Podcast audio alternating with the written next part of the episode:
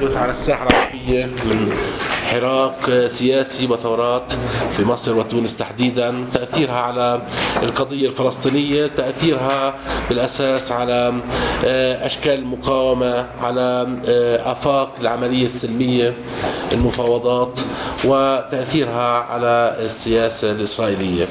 آه، راح تتركز يعني المداخلات حول هذه المواضيع الثلاث أو المحاور الثلاث ومن ثم سنترك لكم النقاش والمساهمة.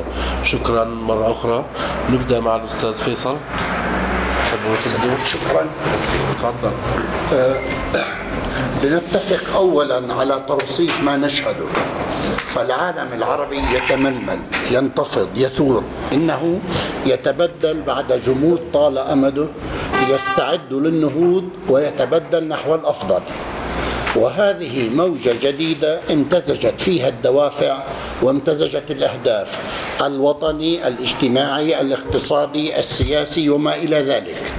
موجة جديدة عارمة هذه المرة تشكل استطرادا من نوع متقدم للموجات التي تتعاقبت منذ الحرب العالمية الأولى ولعلها هي التي ستتوج منجزات الموجات السابقة فتستكمل الثورة الوطنية الديمقراطية التي بدأت في إبان تلك الحرب أو في الأقل تقطع شوطا مهما على طريق استكمالها. لنتفق ثانيا على أن وجود إسرائيل وسياسة إسرائيل العدوانية ووجود الاستعمار القديم ثم الاستعمار الجديد الحاميين لإسرائيل والضامنين لتفوقها المادي والعسكري على دول المحيط العربي مجتمعة أن هذين الوجودين لعبا دورا كان حاسم التأثير في عرقلة المسار الديمقراطي الطبيعي في البلاد العربية وبالتالي في المساعدة على نشوء أنظمة التسلط والفساد والتبعية الأنظمة العاجزة عن مواجهة العدوانية الإسرائيلية مواجهة فعالة أو الخانعة أمام هذه العدوانية.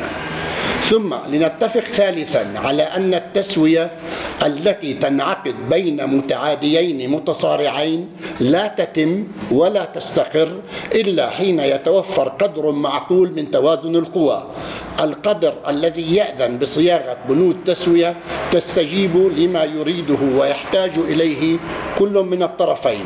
بدون ذلك أي بوجود طرف قوي وآخر ضعيف قد تنعقد تهدئات قد تنعقد اتفاقات وقد يسمونها لغرض أو غيره تسويات لكنها تتضمن قدرا كبيرا مما يمكن وصفه بإملاءات القوة. إملاءات الطرف القوي على الطرف الضعيف كما تتضمن قدرا كبيرا من إذعان الطرف الضعيف أو حتى استحذائه وبهذا وذاك وبما يماثلهما تصير مثل هذه التسوية باعثا على أمرين تثير روح الصلف وتؤجج الطمع على جانب وتثير روح السخط والتذمر على الجانب الآخر وتؤجج الحاجة إلى الإصلاح. قبل الحديث عن التأثير المحتمل لهذه الموجة العارمة من الثورة الوطنية الديمقراطية يجدر أن نلقي نظرة على الاتفاقات التي انعقدت في الربع الأخير من القرن الماضي بين أطراف عربية وبين إسرائيل وسميت تسويات. لن أتوقف عند اتفاقية وادي عربة. فهذه عندي لم تصغ أي تسوية جديدة من أي نوع. ذلك أن ما كان بين الأردن وإسرائيل قبل هذه الاتفاقية لم يتبدل بعدها. اتفاقية وادي عربة كرست أمرا واقعا أملته ظروف مركبة ولم تصغ ولم تصغ تسوية بين متعاديين. اتفاق كامب ديفيد بين إسرائيل والولايات المتحدة من جهة وبين مصر من جهة أخرى انعقد في ظل خلل كبير في ميزان القوى بين الجانبين. خلل كان ملحوظا قبل عهد حكم الرئيس أنور السادات وتفاقم كثيرا بوجود هذا الحكم الذي أضعف قدرات مصر وأسلمها لتبعية قدر لها أن تتسع باضطراد. وبهذا عجز الاتفاق عن أن يشكل تسوية بين متكافئين فلم يصر شعبيا في مصر في أي وقت.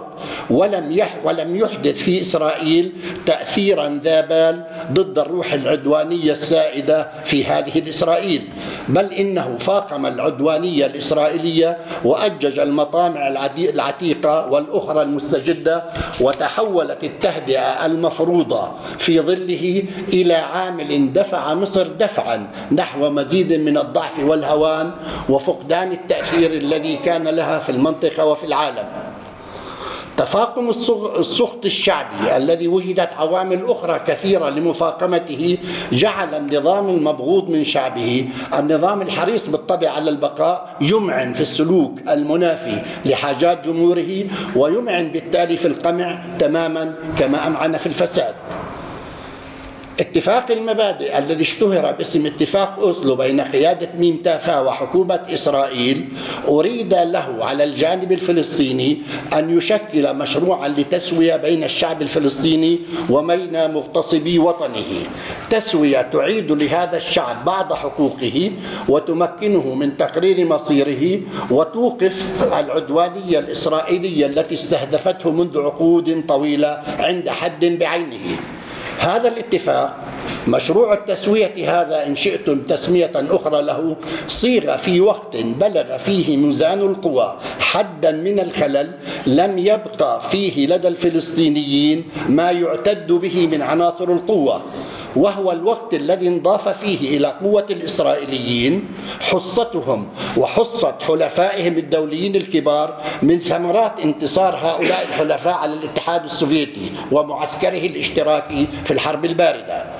ولأن الاتفاق ألزم قيادة ميم وقف الانتفاضة التي كانت ما تزال جارية في الأرض المحتلة فإنه أكمل إفقاد الفلسطينيين آخر عناصر قوتهم في مواجهة قوة إسرائيل الهائلة والمتزايدة هم الذين كانوا قد فقدوا قوة التضامن العربي وجدار الحماية السوفيتي. وبهذا كله وبغيره مما يماثله استحق, استحق اتفاق المبادئ أن يدخل التاريخ بوصفه أنموذجا لما تصنعه إملاءات القوة حين تقترن هذه الإملاءات حين تقترن بسوء نية آه، آه، الطرف القوي أو أنموذجا لما يدعى بلغة الحقوقيين اتفاقات الإذعان. لم يكن مما يخالف طبائع الأشياء إذا أن تنشأ بين قيادة مستافى وبين قادة النظام المصري تلك العلاقة التي تذكر بالمثل الشعبي الشهير التم المتعوس على خائب الرجاء. ولم يكن مما يخالف طبائع الأشياء أن يتبادل الجانبان التشاور بشأن ورطة الفلسطينيين في اتفاق المبادئ فيقوم الجانب المصري ليس بحث الجانب الفلسطيني على مقاومة العدوانية الإسرائيلية بل بحثه على التضامن إزاءها وقبول المزيد من إملاءات الأمر الواقع. ومن البديهي بعد هذا أن يشتد السخط الشعبي على الجانبين ويتسع التذمر. في الأرض المحتلة التعبير عن التذمر حكمته الظروف التي تعرفونها فلا أحتاج لإشغالكم بالحديث عنها. الظروف التي حدت فرصة النشاط ضد القيادة آه، بغياب الأمل بتوفر البديل. في مصر حيث العراقة والإمكانيات التي هي كبيرة حتى وهي مجمدة والتطور العميق الذي يوفر بدائل مقتدرة للحلول فورا محل النظام المبغوض ما أن تتوفر الفرصة. في مصر هذه بدأ التململ منذ عهد أنور السادات واضطرد في عهد حسني مبارك وانهمك في المعمعان قوى كثيرة يمينية ويسارية محافظة وتقدمية. وبمقدار ما استشرى عزم عجز النظام وفساده وقمعه بمقدار ما اتسع السخط واشتد التململ. والآن نحن إزاء هذه الموجة التي أشاع الإعلام المفتون بالتبسيط أنها بدأت في 25 كانون الثاني يناير 2011 مع أن من الممكن أن نعيد جذورها حتى إلى صدر الإسلام إلى زمن عثمان بن عفان الذي أجاز تبديد ثورة المسلمين على أتباعه وأنصاره وأقربائه. حصاد هذه الموجة العارمة كان وفيرا ووفرته أسست لما ينعش الأمل بأن يتحقق ما هو أوفر ويحفز تطورات مماثلة في بلدان عربية أخرى تتوفر فيها بدائل أفضل من أنظمتها القائمة. ما تحقق في مصر فتح الأبواب لتطور. تستعيد مصر معه قدراتها. تتحرر من الجمود الذي اتسم به نظام اشتد فساده وعجزه. وتتقدم فتستعيد قوتها وتنميها فيزداد دورها في المنطقة وفي العالم فعالية. بكلمات أخرى فيما يتصل بالحديث عن التسوية. انفتحت الأبواب أمام تحقيق تعديلات جوهرية في ميزان القوى العربي الإسرائيلي. لن يحدث هذا بالطبع دفعة واحدة لن يتم بسرعة لكنه وقد بدأ سوف يضطرد وفي ظني أنه غير قابل هذه المرة للانتكاس.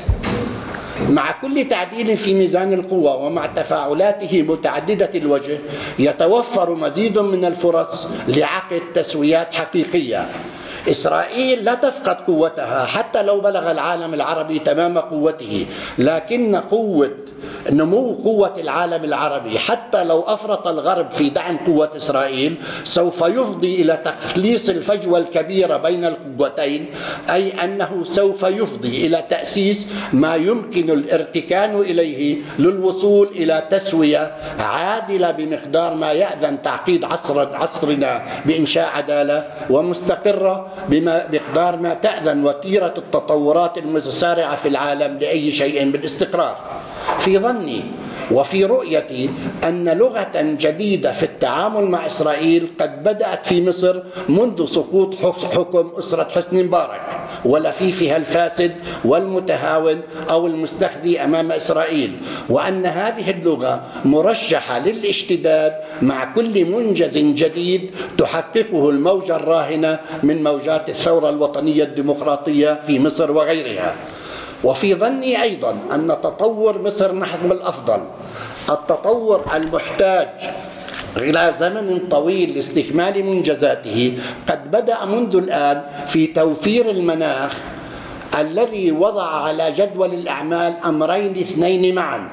الأمر الأول هو الانتقال بمساعي التسوية الفلسطينية الإسرائيلية من هذا الاستغراق في الدائرة المفرغة التي أنشأتها مطامع إسرائيل إلى ما هو جدي أي إلى ما ينبغي أن يستجيب لمطالب الشعب الفلسطيني المصاغة في هدي الشرعية الدولية إلى بعضها إن لم يكن كلها.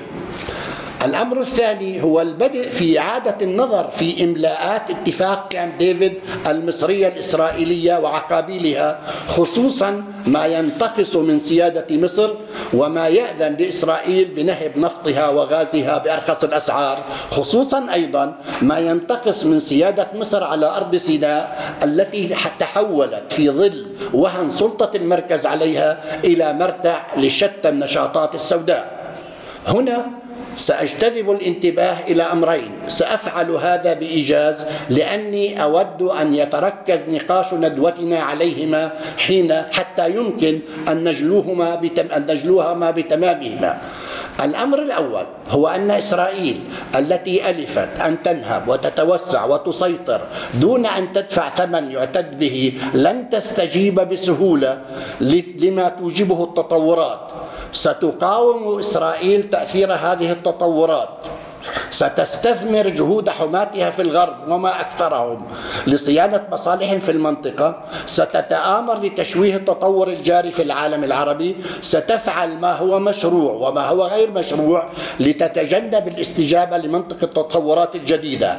ولن تتورع إسرائيل في رأيي عن ارتكاب أي جريمة من أي نوع أو حجم حتى لا تدفعها التطورات إلى التخلي عما احتازت عليه بقوة العدوان. والأمر الثاني أن الحال الذاتي الفلسطيني بلغ حدا من الضعف أخشى معه أن يظل عاجزا عن الاستفادة من التطور الإيجابي الجاري حوله كما عجز حتى الآن عن الاستفادة من التطور الإيجابي الذي وسع السخط العالمي على إسرائيل وسياستها وممارستها العدوانية. إنك لا تستطيع أن تستفيد من إمكانية جديدة تتوفر لك ما لم تكن في وضع يؤهلك لاستثمار هذه الإمكانية. في الحال الفلسطيني الراهن لدينا هذا الوهن المضطرد في قوى الجميع. الذين يتولون القيادة والذين يعارضونهم. لدينا هذا الهزال الذي استشرى فشمل كل شيء أو كاد. لدينا هذا القصور المريع في فهم ما يجري حولنا وما يعد به أو ينذر به. لدينا هذا الحول الذي أزمن في الافتتان بمن لم يقدموا للفلسطينيين إلا الخذلان والتخذيل وفي التجافي مع الذين تؤهلهم سياساتهم وظروفهم ليكونوا في الصف المعادي لأعداء الفلسطينيين. ولدينا فوق هذا كله وأخطر منه هذا الانقسام الذي استعصى على الرتق. ومن المفارقات المبكية المضحكة أن التطورات الإيجابية خصوصا التي تشهدها مصر قد أضافت على الجانب الفلسطيني سببا آخر يعطل الجهد المبذول لإنهاء الانقسام بدل أن يحفز هذه التطورات بدل أن تحفز هذه التطورات على إنهاء الانقسام. يتعلق الأمر هنا بما أصفه عادة بأنه تفكير رغبي سيطر على رؤية حركة المقاومة الإسلامية حماس وسلطة الأمر الواقع التي أنشأتها الحركة في غزة وسببت بها الانقسام. فرؤية حماس الرغبية حملتها على الاعتقاد بأن ما حصل عليه الإخوان المسلمون في مصر ثمرة للتطورات الديمقراطية سوف يفضي إلى تعزيز مكانتهم في الحياة العامة في البلد ويمكنهم من لعب دور مركزي في الحكم القادم وسوف يجعلهم مقبولين في الولايات المتحدة والغرب عموما. وبهذا وذاك تطورت حماس أن مكانتها الأخرى هي الأخرى ستزيد وأغلب ظني أن قيادة حماس تتصور أن الغرب سينتهي إلى القبول بها هي بديلا لمنظمة التحرير أو مهيمنة على المنظمة. وبتأثير هذا التفكير الرغبي تعنت تتعنت حماس أكثر فأكثر ضد الجهود الرامية إلى إنهاء الانقسام. وقد تجلى التعنت بأكثر وجوهه ضررا في الاستهانة بمبادرة الرئيس محمود عباس الأخيرة المبادرة التي عرضت المشاركة الكاملة بين الجميع والاحتكام لصندوق الانتخابات. أصف تفكير حماس هذا بأنه رغبي لأني واحد ممن يثقون بأن التطور الديمقراطي في مصر سيعزز مكانة القوى التقدمية قوى التحديث قوى الاستجابة لروح العصر ولن يعزز أي قوة محافظة فضلا عن أن يعزز قوة رجعية. وأمام ندوتنا هذه أضع هذا السؤال هل يمكن لحال الفلسطينيين الواهن والمنقسم والمدجج بشتى الأوهام أن يضع يده على ما هو إيجابي في التطورات الجارية ويستخلص أنفع السبل للاستفادة منه ويبدل السياسات والتحالفات بحيث يرغم إسرائيل إرغاما على القبول بتسوية بصياغة تسوية جادة. أسأل وأقر بأن الجواب الذي أهجس به يحملني إلى اليأس ولكني أتمنى وأنا أختم هذا الحديث أن أكون مخطئا وأن تصححوا أنتم خطئي. شكرا. شكرا. فيصل على هذه المداخلة وعلى النقاط المتعددة اللي أثرتها اللي حقيقة راح تصير نقاش مهم. وعلى السؤال الأخير. آه، ننتقل مع أستاذ جميل. أوكي.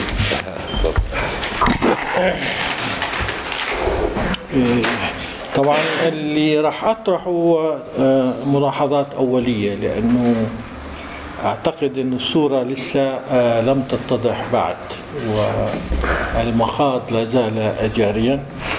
واتناول تأثير على يعني على صعيدين صعيد الحركة الشبابية وبأكد مرة أخرى أنه هاي قراءة أولية و يعني جزء منها تأملية والجزء الثاني على صعيد الحركة السياسية الفلسطينية. بالنسبة للحركة الشبابية التأثير حتى الآن محدود محدود جدا ولذلك أسباب اللي راح أحكيها بشكل رؤوس أقلام. السبب الأول وأعتقد السبب الرئيسي هو تداخل القضية الديمقراطية والاجتماعية بالقضية الوطنية. وهذا جعل الشباب الشباب الفلسطيني يتوه بين عدة شعارات وإذا بدنا ندك للتذكير بدأوا بشعار انهاء الانقسام وشعار انهاء الاحتلال وشعار إجراء انتخابات لمجلس وطني جديد. وكل هاي الشعارات تم استيعابها من السلطتين ومن الأحزاب والحزبين الكبيرين من سواء من انهاء الانقسام إلى انهاء الاحتلال طبعا ما فيش حد بيقول تشنهي الاحتلال إلى انتخاب مجلس وطني جديد بما في ذلك من رئيس السلطة الفلسطينية أبو مازن. الشغلة الثانية إنه هاي هاي الشعارات لم تستطع أن تجمهر لا الشباب الفلسطيني بالمواقع الرئيسية لتجمعات الشعب الفلسطيني ولا تجمهر جمهور حوالين الشباب. يعني لم تتحول إلى حركة شعبية كما حدث في تونس وفي مصر. السبب الثاني أعتقد إنه في تباينات واسعة في أوضاع التجمعات الفلسطينية وهي أحيانا بيجري القفز عنها. في تحديد أولويات الشباب. بما في ذلك داخل الخط الأخضر حيث التمييز العنصري ورفض الاعتراف بالحقوق الحقوق للفلسطينيين كحقوق أقلية قومية إلى إلى الضفه والقطاع التباين كمان بين هدول المنطقتين عدا طبعا القدس. طبعا وفي مناطق الشتات واللجوء. فهناك من الصعب أن يكون الابتداء إلى شعار يجمع بسهولة أو يجمهر بسهولة بين تجمعات الشباب في هذه المواقع المختلفة. النقطة الثالثة أعتقد في جعلت تأثير محدود على قدرة الشباب على التحرك هو الحضور الفصائلي القوي بين الذي لا زال قويا بين صفوف الشعب الفلسطيني. حتى الآن هناك أغلبية تؤيد بشكل أو بآخر أحد التنظيمات السياسية. رغم أنه آخر استطلاع للشب... لل... بين صفوف الشباب في حوالي 60% لا يثق بأي من التنظيمات السياسية. حوالي؟ 60% فالحركة الشبابية تشكلت الحركة الشبابية الفلسطينية تشكلت على على تخوم الفصائل. وكانت والفصائل كانت حذرة من هذه الحركة. وتحديدا الفصيلين الأكبر اعتبروا أن هذه الحركة ممكن أن تشكل منافس لدورها ولنفوذها. لذلك سعت إما لاستيعابها تبني الشعارات أو للضغط عليها وقمعها. كما في الضفة والقطاع طبعا واجهت الحركة سلطتين متنافستين وكلاهما تحت الاحتلال والحصار وكلاهما بلا سيادة. وهذا هذا الواقع جعل من الصعب الخروج بطلبات أو مطالب اجتماعية معيشية. رغم إنه مثلا ظاهرة زي الفساد ممكن أن تكون أحد الشعارات التي ممكن أن تستقطب بالاضافه إلى التذمر من واقع بين الشباب المتمثل في نسبة عالية من البطالة وانعدام الفرص. النقطة الخامسة أعتقد أنه الانتفاضة بالنسبة للشعب الفلسطيني ليست ظاهرة جديدة فعلى الأقل جزء من الشباب خبر هذه الانتفاضة سواء الانتفاضة الأولى جزء بعضهم في أواخر شبابه أو في الانتفاضة الثانية وكلاهما لم تحقق أهدافهما. كلاهما يعني على الأقل هدف دحر الاحتلال.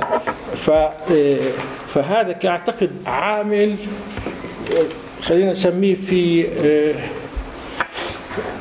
يعني ولو بشكل غير واعي موجود إنه هذا الشيء ليس هو جديد بالنسبة لشباب الشباب الفلسطيني. النقطة الأخيرة على هذا الصعيد هو السمة السمة الريعية للسلطة بمعنى الاعتماد بشكل آه ليس قليل على المساعدات الخارجية آه كريع واللي بنلاحظه إنه البلدان اللي الدولة فيها ذات سمة ريعية كانت ال ال ال الانتفاضات أو الثورات غير غير ناجحة حتى على الأقل حتى الآن. بلدان نجحت فيها هي البلدان التي ليست ليست فيها سمة ريعية زي تونس ومصر. والسبب أعتقد واضح ممكن كمان ندخل فيه بشيء من التفاصيل لاحقا. على صعيد الحركة حركة الشق الثاني من مداخلتي هو على صعيد الحركة السياسية الفلسطينية. راح أتناول فيما يخص المصالحة أو انهاء الانقسام وموضوع المقاومة والديمقراطية الداخلية. بالنسبة ل إنهاء حالة الانقسام أو المصالحة شكل التحول على الصعيد الإقليمي أو التحول الثورات اللي جرت في في تونس ومصر وما يجري الآن في البلدان الأخرى عامل مساعد أعتقد لدفع نحو المصالحة لأنها أزالت أو على وشك أن تزيل الاستقطاب الحاصل على الصعيد الإقليمي والذي كان يغذي الانقسام. سواء بحكي عن المعسكر معسكر الاعتدال ومعسكر الممانعة ما يجري الآن هو عم يخفي هذين المعسكرين وبالتالي تأثيرهما على تغذية الانقسام أو كل من الطرفين يراهن على أحد هؤلاء. هذا في عم يختفي أو اختفى وأعتقد هذا عامل محفز. لكن المشكلة انه كل من الطرفين يراهن على أن ما هو قادم سيكون عامل مساعد له حماس تراهن على التحولات في مصر إنه بالانتخابات أو آخر العام ستعطي للإخوان المسلمين دور مقرر في السياسة الداخلية في السياسة الإقليمية وأعتقد فتح تراهن أن ما يجري في سوريا سيخرج سوريا من معسكر الممانعة وهذا سيكون لصالح ما أنا رأيي الرهانين رهانين خاطئين لأنه ما سيجري ليس بهذا الاتجاه. لأنه راح يصير في ممكن هذا كمان نقطة للنقاش راح يصير في اصطفاف اصطفافات إقليمية جديدة ستفرض أو ستدفع على تحولات في العلاقات الفلسطينية الداخلية بشكل ليس كما يتوقع الطرفين. لأنه أعتقد أنه سواء أمريكا خسرت مواقع كثير هامة في المنطقة وستخسر على الأغلب أكثر وإسرائيل ستزداد عزلتها الإقليمية والعربية والدولية.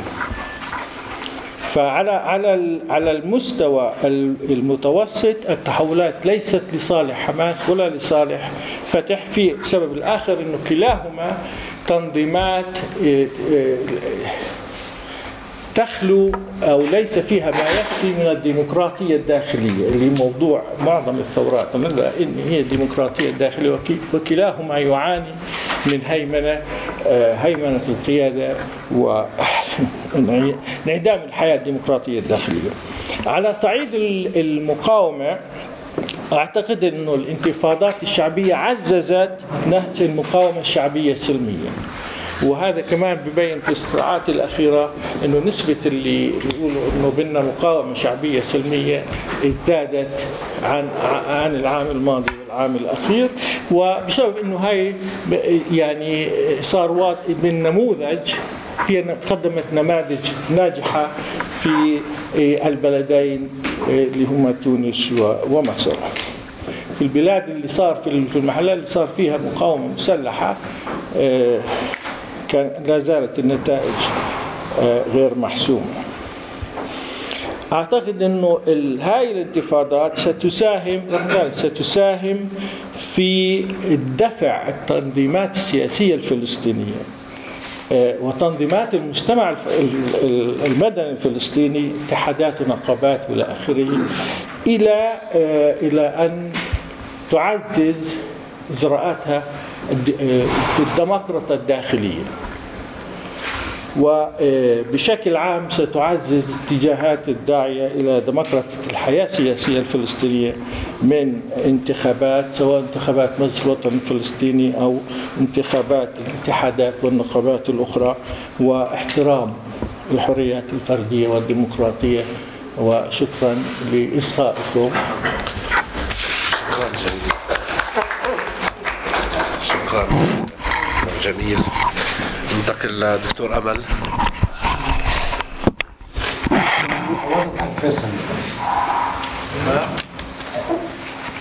مرحبا الجميع. مرحبا. كمان أنا كما قال الجميل يعني نقاط أولية هيك توصيفية تحليلية بعض الشيء. مع التركيز على طبعا يعني تحليل الموقف الإسرائيلي والتحولات العربية وانعكاساتها على على الموقف أو المواقف الإسرائيلية المختلفة. هناك بعض النقاط الأساسية اللي سأنطلق منها وهي نوع من نوع من الحتميات في السياسة الإسرائيلية يجب أخذها بعين الاعتبار.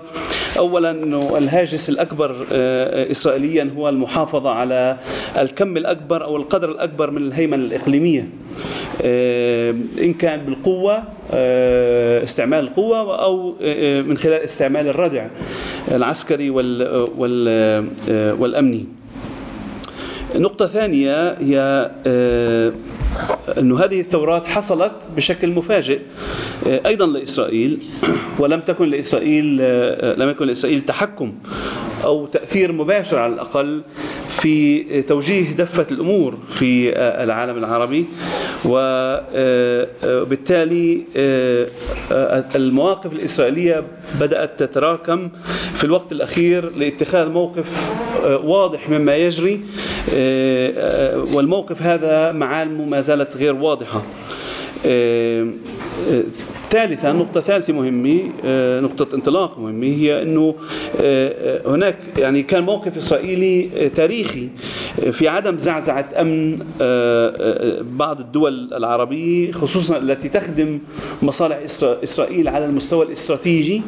بما ذلك دول تعد عدوة لدودة لإسرائيل وأنا أعني بذلك وهي مفارقة بعض الشيء الأردن من جهة وسوريا من جهة أخرى. إنه من منظور إسرائيلي لا فرق على المستوى الاستراتيجي الأمني بين النظام الأردني الذي يحافظ على أمن إسرائيل وبين النظام السوري الذي يعتبر من الممان دول الممانعة ومع ذلك يحافظ على المنظومة الإقليمية في الأساس في المنطقة ولا يزعزعها بشكل بشكل قوي. أو بعبارة أخرى السياسة الإسرائيلية على مدار السنوات كانت سياسات المحاور سياسات المحاور التي حاولت أن تجري تعاقدات مختلفة مع دول إقليمية مختلفة اللي على رأسها تركيا في الأساس ومصر من جهة أخرى أخذين بعين الاعتبار بانه يعني هذه الدول مصر وتركيا وإسرائيل وأيضا إيران بعد سقوط طبعا بعد احتلال الامريكي للعراق. هذه الدول هي الدول الإقليمية الأساس في المنطقة وبالتالي مواقفها التاريخية ومواقفها السياسية والعسكرية والاستراتيجية هي التي تعني إسرائيل. وعلى مدار سنوات طويلة وعقود طويله كانت محاولات إسرائيلية دائما أن تحافظ على توازن بين علاقاتها مع تركيا وعلاقاتها مع مصر في مواجهة طبعا أي تحولات أخرى من قبل إيران أو سابقا من قبل العراق وطبعا هذا يقع في منظومة السياسة أو الاستراتيجيات الأمريكية في المنطقة.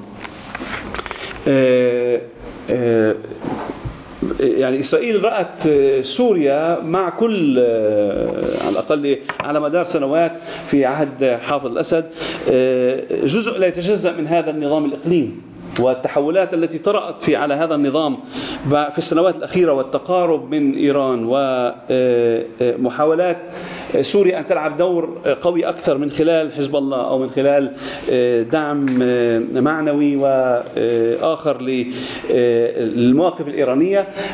بدأت تتحول سوريا إلى نوع من الخطورة أو الخطر على هذه المنظومة الإقليمية والصوت الإسرائيلي كان يستعمل دائما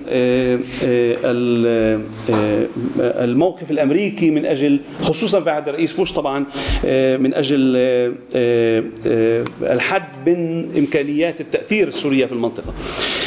كل هذه المنظومة قلبت رأسا على عقب قبل الثورات العربية. يعني أولا الانتخابات انتخابات الولايات المتحدة أتت بأوباما الذي له موقف معلن على الأقل يختلف أو استراتيجية معلنة تختلف عن الموقف الرئيس السابق.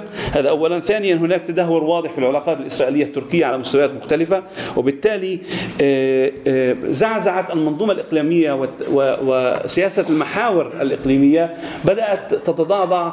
قبل ذلك بالتالي التجهيزات الإسرائيلية لهذا التحول بدأت قبل الثورات العربية وأتت الثورات العربية خصوصا في مصر لتدعم هذا هذه الحاجة بأن هناك تحولات إقليمية يجب أخذها بعين الاعتبار. الثورة المصرية طبعا واستحدث عنها لاحقا بعد شيء من منظور إسرائيلي سرعت الموقف الإسرائيلي الحذر الذي يعني يرى بأنه هناك حاجة لتطوير استراتيجية إقليمية إسرائيلية مختلفة عن التي حكمت هذه المنطقة من منظور إسرائيلي على مدار ثلاثة عقود على الأقل. بعد أن بعد يعني بعد هذه النقاط الأساسية يجب القول بأنه بما أنه الأمور ما زالت جارية بما أنه التحولات لم تأخذ منحى واضح حتى الآن ولا في أي دولة من الدول العربية و يعني نحن نتحدث عن حالة ما يدعى في الفلسفة الجدلية فلكس. حالة تحول جاري من الصعب توقع وتكهن تطوراته الأساسية. من هذا الباب لا يوجد موقف إسرائيلي موحد. جراء ما يحدي. ولا ولا ولا توجد قراءة متناسقة للتحولات في العالم العربي. والموقف الإسرائيلي ينقسم بين نظريتين أساسيتين. الأولى هي يعني من منظور العلاقات الدولية النظرية الليبرالية التي ترى بأن هناك تحولات في العالم العربي وهي ترى هذه التحولات بشكل إيجابي. يعني أن هذه التحولات تحولات ديمقراطية وهي تنظر إلى هذا الواقع من منظور ما يدعى نظرية السلام الديمقراطي. يعني إنه الديمقراطيات لا تحارب بعضها البعض وبالتالي إذا تم تطور ديمقراطي في العالم العربي هذا يعني شيء جيد لإسرائيل لأنه يعني خروج الدول العربية إلى حرب لن تكون بتلك أو إلى مواجهة على الأقل لن تكون بتلك البساطة التي يمكن أن يقوم بها نظام ديكتاتوري. وبالتالي هذا ممكن أن يؤدي إلى عملية تصالحية أعمق بكثير من الحالة التي التسويات التي ذكرت سابقا وهي تسويات محلية لا تضمن ما تريده إسرائيل وهو طول العمر. طبعا هذا الهدف الاستراتيجي الأساسي. الموقف الآخر يتمثل في ما يسمى النظرية الواقعية. وهذه النظرية طبعا مركبة أو تعتمد في الأساس على نظرية الردع وبالتالي دك القوى الداخلية وتحضيرها لمستقبل سلبي. هي ترى بهذه التطورات تطور سلبي لأنها ستأتي بأنظمة تلعب فيها القوى الاجتماعية خصوصا القومية والإسلامية دور أقوى. وتكون بالتالي خارجة عن التأثيرات الخارجية أو خارجة عن التبعية للمنظومة الأمريكية في المنطقة خصوصا في الأنظمة التي كانت تابعة لهذه المنظومة.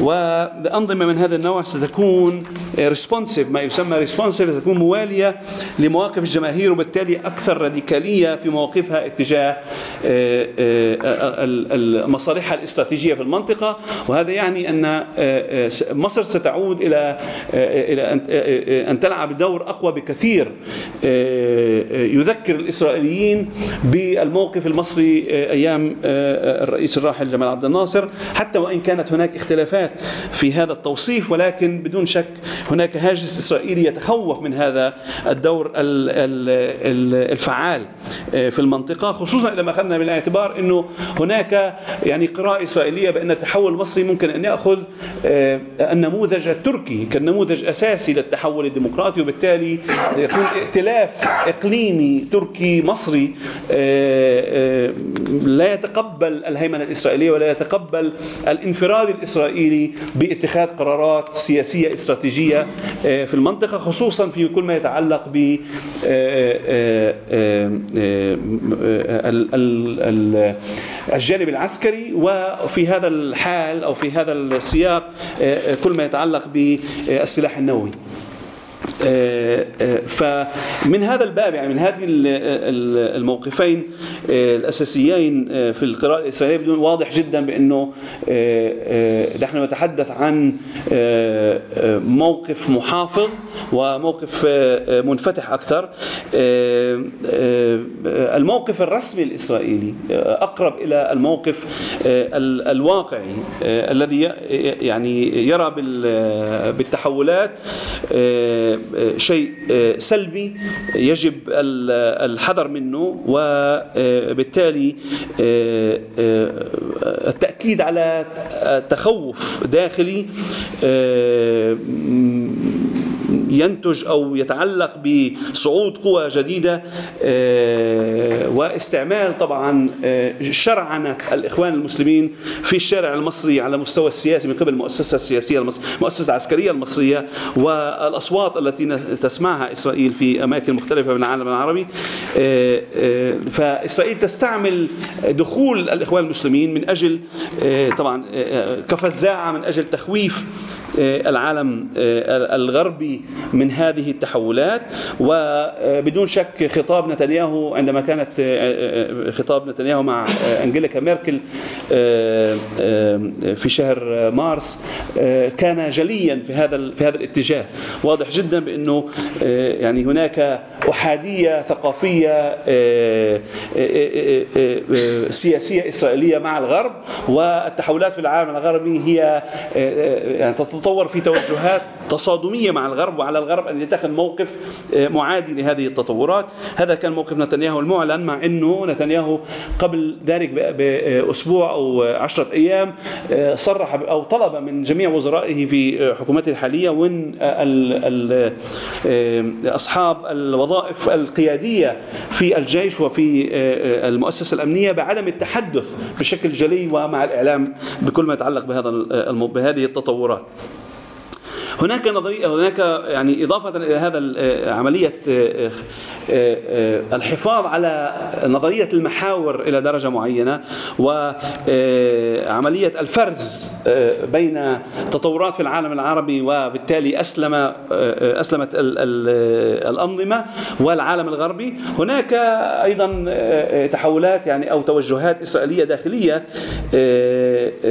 تأتي أو تتمثل في مستويين. المستوى المستوى الأول هو المستوى آه، العسكري آه، يعني بعد آه، سقوط مبارك بثلاثة أو أربعة أيام تم اتخاذ قرار إسرائيلي من قبل لجنة مالية في الكنيسة بتحويل ما يقارب 750 مليون دولار إلى وزارة الأمن بدون أي نقاش داخلي في الموضوع. كان هذا يعني أتى هذا بعد أربع أسابيع من المصادقة على ميزانية سنتين لدولة إسرائيل. إسرائيل لأول مرة. آه، وهذا يعني اختراق للقرار السابق في الميزانية من أجل آه، التحضير لوضع آه، سياسي جديد تتحضر له إسرائيل. وترى في أن هناك حاجة لتأمين أجوبة عسكرية وأجوبة أمنية. للواقع الجديد. المستوى الآخر هو آه، مستوى داخلي آه، على المستوى السيكولوجي السياسي وأنا هنا أمثلها في ما نسميه آه، نظرية الحاجة لعدو خارجي واللعب على تخويف المجتمع الإسرائيلي من التفاعلات المستمرة في العالم العربي وبالتالي دك الصفوف الإسرائيلية الداخلية والتحضير إلى جاهزية إسرائيلية نفسية لمواجهة أي أي حاجة أمنية مستقبلية. آه هذه آه السيكولوجية طبعا أو هذا هذا هذا التوجه يلعب على عدم الوضوح آه في العالم العربي. وبالتالي الحديث عن الحاجة في التحضير دون اتخاذ موقف صريح وواضح بكل ما يتعلق بهذه التحولات. يعني بعبارة أخرى إذا نظرنا إلى القيادة الإسرائيلية على مستوياتها المختلفة وفصلنا بين القيادة السياسية والعسكرية والاستراتيجية في إسرائيل. وبين مقالات أو مقولات لمحللين إعلاميين مختلفين في الإعلام الإسرائيلي نرى أن هناك تباين واضح في كم الحديث عن هذا الموضوع. القيادة الأمنية الاستراتيجية العسكرية الإسرائيلية تقريبا لا تتحدث عن ما يجري في العالم العربي ولا تصرح عن يعني مواقف عما يجري في العالم العربي من أجل عدم اتخاذ مواقف والإبقاء على حالة عدم وضوح. فهذه السيكولوجية عدم الوضوح تحتم عدم اتخاذ موقف واضح وإبقاء الأبواب مفتوحة على مصراعيها. هل هذا يتناقض مع النظرية الواقعية التي طرحتها سابقا حسب اعتقادي؟ لا هي يعني تجهز من جهة ولا تأخذ موقف واضح وحاسم من جهة أخرى لأنه معالم التطورات غير واضحة. وإسرائيل تريد أن تستبق. الأمور وتدعم قوة معينة مقابل قوة أخرى على المستوى المعلن على الأقل من أجل أن من أجل أن تمنع حالة فيها يتم نجاح قوى كانت إسرائيل معادية لها في في هذا الحراك الجماهيري الشعبي الكبير والتحولات طبعا البنيوية الآتية الجاريه والآتية على العالم العربي. فإبقاء المستقبل مفتوح قدر الإمكان من أجل من أجل أن تأخذ مواقف حاسمة مستقبلا بناء على التطورات.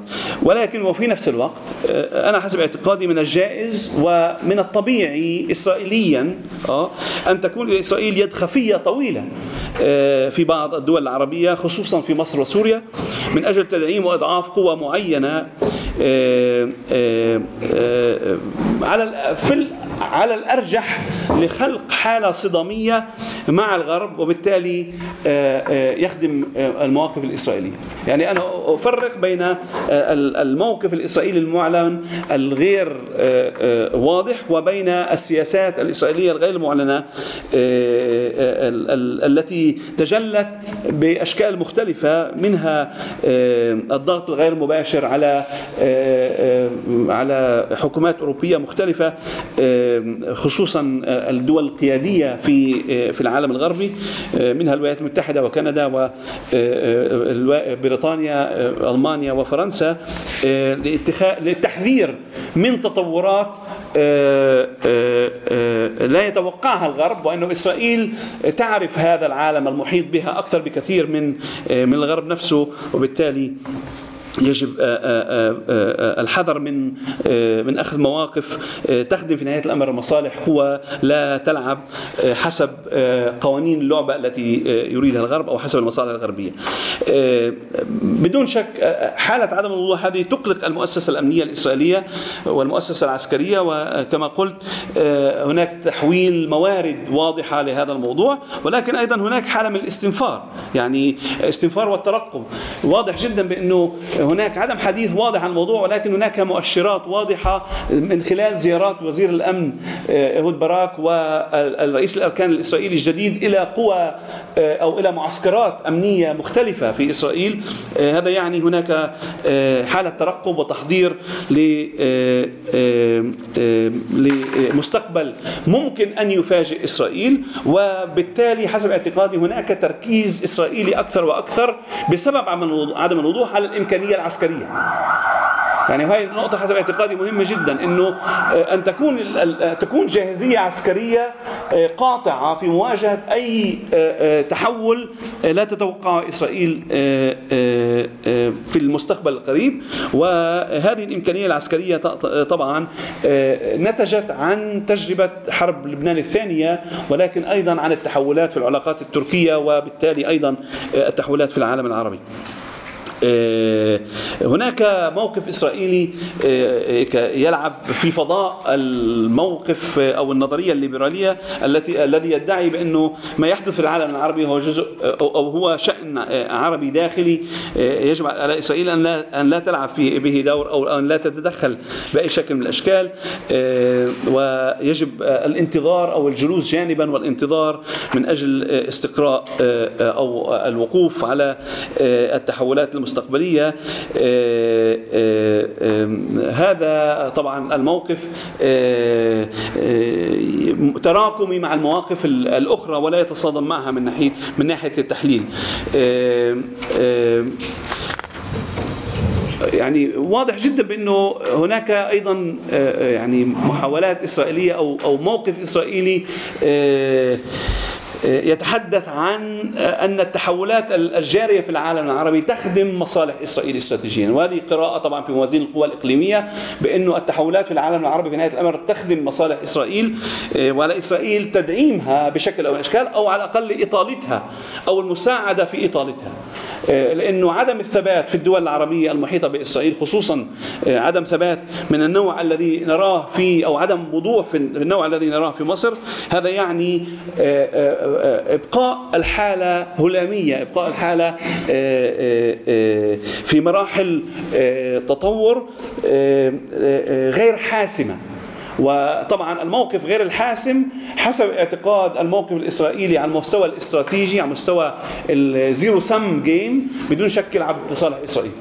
يعني إنه العزم الإقليمي المصري أضعف بكثير الآن من العزم الإقليمي المصري في عهد الرئيس مبارك أو في عهد نظام سياسي مستقر في المستقبل. حتى وإن كان بما إنه تمت خسارة مبارك الذي لعب حسب القوانين أو القواعد الإسرائيلية على الأقل المحافظة على الوضع القائم في عدم ثبات وعدم وضوح وعدم آه، آه، آه، عدم وجود ايجنسي واضحة في اللعبة السياسية الإقليمية تلعب لصالح إسرائيل وبالتالي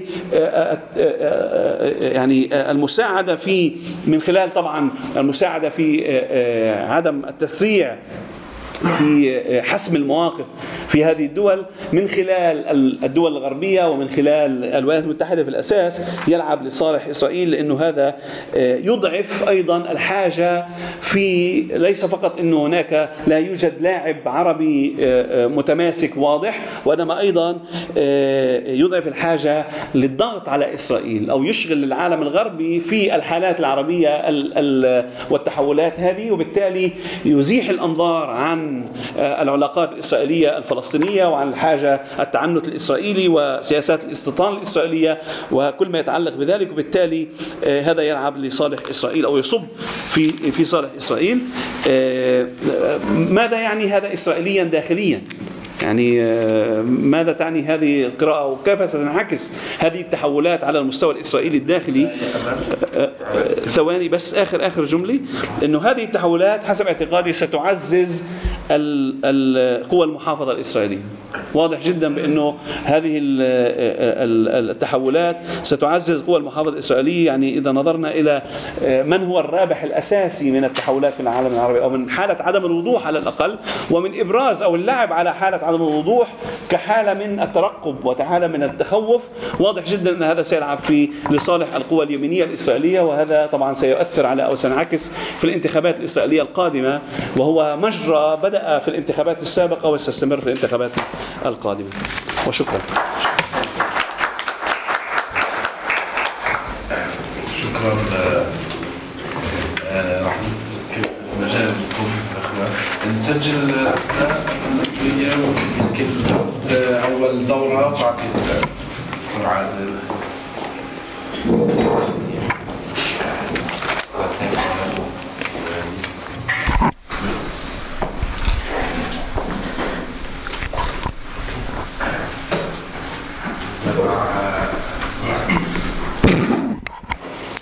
شكرا إيه، اولا شكرا للمداخلات الثلاث اللي يعني تشكل فاتحة لمناقشة موضوع اللي إيه، كل المتحدثين ذكروا إيه، بأنه من الصعب الحديث عنه بيقين لأنه إحنا في مرحلة انتقالية اللي لا أحد يعرف بالضبط إلى أي اتجاه تسير على الأقل بعض الأنظمة مثلا ما يحدث في سوريا إيه، سؤال كثير مهم. يعني هل النظام في سوريا إيه، سوف يستطيع التغلب على هذه الأزمة بإصلاحات أو ما يسمى إصلاحات إيه، وسطية إلى آخره والمحافظة على نفسه أم أنه سيجيء دور هذا النظام مثل تونس ومصر وكما يبدو اليمن؟ والقذافي وغيرها ليبيا إلى آخره. فهذا سؤال كثير جوهري لما يجري في العالم العربي وانعكاسه طبعا على الحالة الفلسطينية بالمستقبل. إحنا بنشوف تململ حتى في العراق حتى في كردستان مش بس يعني في شمال العراق مش بس في بغداد والى آخره. اذا كل قضية المحاور السابقة قد تتغير إلى آخره. ولكن مع ذلك في هناك إيه، بعض النقاط الحقيقة اللي ما ذكرت بتاتا إيه، في أي واحد من المداخلات وأنا توقعت إيه، أنه يتم الحديث عنها. يعني في إسرائيل مثلا في تقريبا كل تحليل سياسي وفي كل نقاش حول ما يجري في العالم العربي وتأثيره على الوضع الفلسطيني الإسرائيلي يتم السؤال عن أيلول الأسود. مش اللي كان اللي قادم اللي هو أيلول 2011 يعني الإسرائيليين كثير متخوفين أو في بعضهم على الأقل بعضهم متخوفين يعني إنه الذهاب إلى الأمم المتحدة والاعتراف بدولة فلسطينية إذا ما حدث إنه كيف سينعكس هذا؟ بغض النظر عما يجري في العالم العربي ولكن له صلة في ما يجري في العالم العربي. لأنه من هون لا أيلول في انتخابات في مصر على الأقل هيك أعلن إيه، في انتخابات في مصر وفي هناك إيه، حالات أخرى يعني اللي ممكن بهالأشهر هذه حتى أيلول إيه، إنه تتبلور. أمور معينة اللي ممكن نأخذها بعين الاعتبار عند الحديث عن الحالة الفلسطينية. أنا أوافق طبعا مع ما قيل أتفق مع ما قيل بأنه المشكلة إنه اللاعبين الأساسيين في الساحة الفلسطينية اللي هم السلطة من جهة وحماس وحكومتها من جهة أخرى كل واحدة منها تفكر بأنه هذا ما يحدث في العالم العربي ويصب لصالحها وكل حدا بشوف طبعا جزء من الصورة اللي هو بفكر إنه راح يكون لصالحه ولكن يبقى مع ذلك حتى لو يعني لو لم ينتهي الانقسام. وإذا ما سعت السلطة الفلسطينية واستمرت حكومة فياض في سعيها إلى الحصول على تأييد من الأمم المتحدة لدولة فلسطينية يعني عندما تم الحديث عن المتغيرات اللي ستؤدي إلى عزلة أكبر لإسرائيل اقليميا ودوليا بدون شك يعني إنه هذا قد فعلا إنه يعزز ال ال وضع إسرائيل الأصعب سياسيا إيه، لأنه عندما تقوم دولة ويتم الاعتراف فيها اذا تصبح إسرائيل محتلة لدولة وليس فقط لمناطق والى آخره. والسؤال كيف إيه، هذا راح ينعكس فعلا وشو راح يكون إيه، رد إسرائيل. اذا بدون شك إنه في هناك علامات استفهام كثيرة.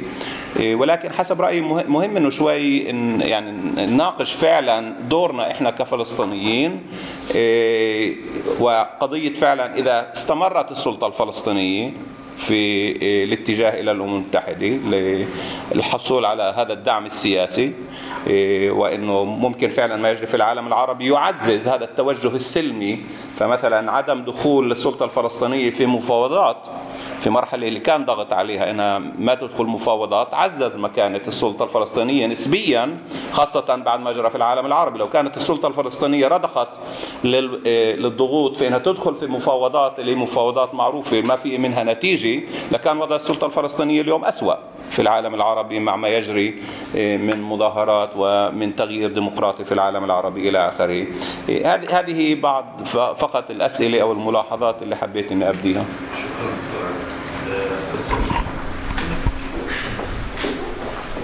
طيب أنا قبل ما يكون صوتي عالي. إيه، ملاحظات يعني على بتفق إنه الموضوع يعني لا يمكن أن يدخل دائرة اليقين والجزم والحزم.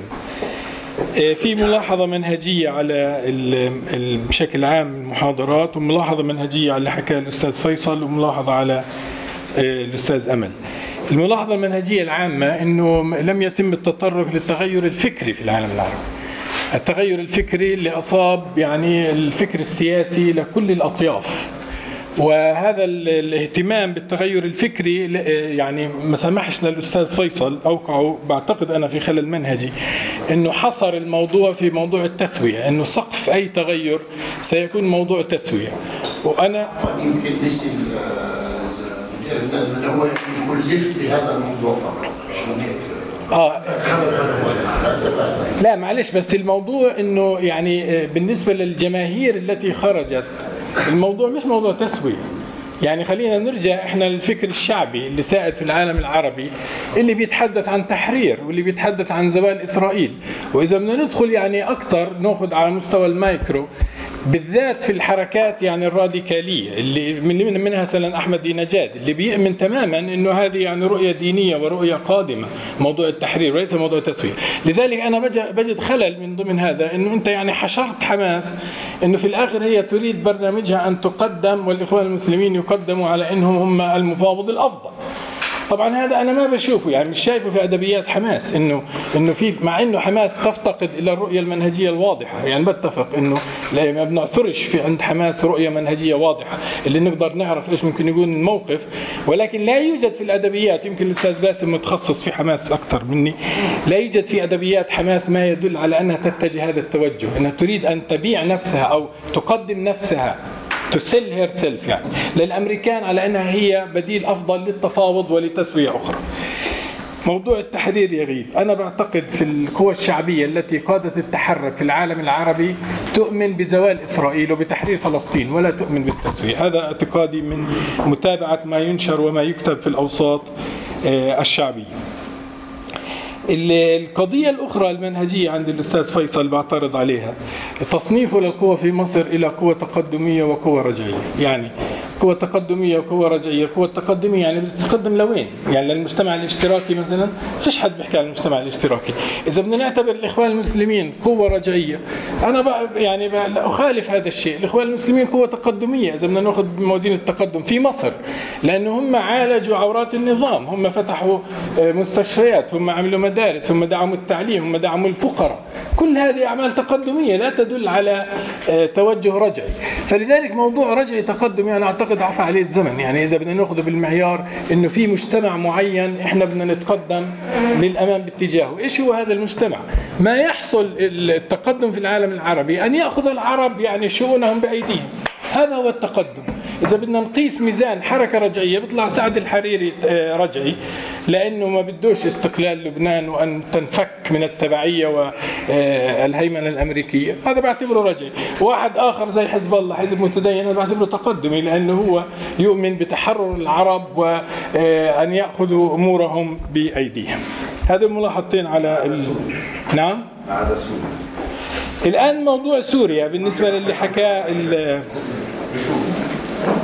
موضوع سوريا إيه، يعني أنا برى إنه أنت توهتنا أستاذ أمل. يعني في موضوع إنه من ناحية إنه إسرائيل لم تتخذ مواقف حازمة وإنه إسرائيل ما زالت تنط... إيه، يعني قلقة وتنتظر وبين إنه قلت لنا إنه إسرائيل ترغب في بقاء النظام السوري. أنا بستغرب يعني بصراحة بستغرب. ليش؟ لأنه إذا أخذنا السياسة الإسرائيلية المنسجمة مع السياسة الأمريكية وهو انسجام دائم وتنسيق مستمر. يعني إيه، انت بتقول لنا إنه في تناقض بين السياستين. حقيقة أمريكا كما تدل المجريات الكثيرة إيه، والأحداث معنية بالقلاقل في سوريا وتدعم هذه. هذا مش دفاع عن النظام السوري. هذا سعي الأمريكا للاستفادة مما يحدث في العالم العربي. إحنا ما حسمناش الموضوع في مصر. ما زالت أمريكا تلعب. ما حسمناش الموضوع في تونس. ما زالت أمريكا تلعب وتحاول أن تعيد هيمنتها. في سوريا أمريكا تريد أن تخلق آه، قلاقل للنظام. هلا بدها تحقق منها أهداف سياسية بالتأكيد.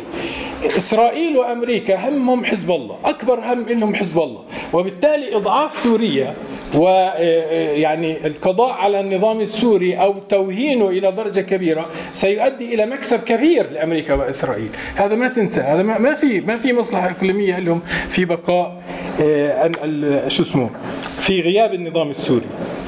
آه، عفوا في بقاء. في مجموعة من من الأدلة على ذلك مثلا موقف قناة الجزيرة في الأستاذ عادل سمارة وزع على بينجو قبل فترة إيه، فقرة قصيرة ثلاث دقائق وشوي لعزمي بشارة بيتآمر مع شو اسمه المذيع السعودي إنه شو يحكوا شو إيه، يعني مما يدل. وبعدين لا موجودة موجودة. في بتيجي بال في ناس حفظوها بوزوها. آه، في كمان آه، واحد من لبنان من المقرب من حزب الله يعني تحدث عن مخططات و2 مليار دولار رصدت وهذا بث على قناة المنار. 2 مليار رصدت وفي أسماء وفي أحداث وفي أشياء واضحة جدا أنه أمريكا معنية بإحداث قلاقل في سوريا. وكمان مرة بقول أنها مش الدفاع عن النظام السوري. بس إحنا بنكون حذرين أنه آه، وين الموقف الأمريكي المعلن وإحنا وين مصالحنا؟ هل مصلحتنا أن تزول النظام السوري وتزول معه المقاومة أم ولا مصلحتنا يعني أنه يصير حركة إصلاح بطيء ومعقولة داخل النظام ال- ال- السوري بس هاي الملاحظات اللي حبيت.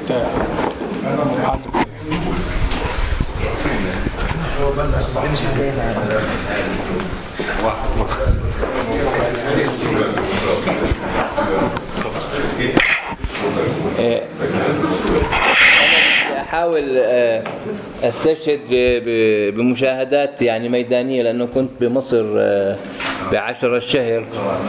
والتقينا بال- بالمخابرات وبالوزير الخارجية وبالأمين العام للجامعة العربية. وتناقشنا يعني مع أطراف آه، مصريين مختلفين. بستطيع أكد لكم أنا أنه صحيح أنه لسه إحنا بمرحلة انتقالية ولا نستطيع الجزم ولكن صار تغيير كبير جدا وإيجابي. يعني هذا نستطيع نلمسه تماما حتى مع نفس الأشخاص اللي هن بجهاز المخابرات العامة اللي هن استمرار للجهاز القديم لأنه هذا الجهاز لم يمس. يعني استمر يعني كما كان يعني في السابق. في تغير يعني سواء بالرؤية العامة للمنطقة أو بالنسبة للوضع الفلسطيني. هيثم اللي هو اتغير لا لا اللي هون ما تغير. يعني اللي هون آه، قال لشخصية عامة كبيرة بالبلد هون طلبت فيزا لابنها. آه، حكى له إنه آه، أنت تظاهرت ضد النظام. آه، فإحنا ما مش حنعطيه فيزا. نظام مبارك. قال له بس نظام مبارك انتهى وأنا كنت مع الشعب المصري. يعني وأيدت الشعب المصري وهلأ الشعب المصري انتصر. قال له ما أنا ما لي علاقة. إنه ما ما له علاقة. يعني لا طبعا. نعم نعم. ما أنا بقول هذا عكس. وأنا شفته هيثم حتى امبارح نفسه نفسه شفته. آه، حتى هيثم شفته آه. هنول آه حتى هيثم آه بالأخير هذا كان ايديولوجي وكان وفي بس الحقيقة بالأخير والحقائق بدها تفرض نفسها جهاز مخابرات بيقدرش يمثل سياسة مختلفة عن النظام وخاصة إنه الآن لم يعد هذا الملف عند النظام. هذا بقدر عند المخابرات. كان هذا الملف هو بالكامل عند المخابرات المصرية. الآن في ما يشبه مجلس الأمن القومي. مخابرات ومخابرات حربية ووزارة الخارجية. وهذا لمسناه بلمس اليد أنهم ينسقوا يعني من نروح عند الطرف نلاحظ أنه أحاط علما الطرف الآخر يعني بما كنا بحثناه وهكذا بالعكس لأنه إحنا شفناهم أكثر من مرة يعني كل طرف. بالتالي لا في تغير وهذا التغير بيظهر أكثر من واضح عندما تقعد مع وزير الخارجية. وزير الخارجية لا في تغير كبير. أول آه، آه، هذا التغير أنه هو أحضر معاه على اللقاء خلافا للبروتوكول وزير الخارجية التركي معا. وهذا طبعا ضرب للبروتوكول. يعني هو قعد حوالي 35 دقيقة باجتماع مشترك معنا وأعلنوا أنهم هن الطرفين بدهم يشتغلوا بشكل مشترك بالملف الفلسطيني.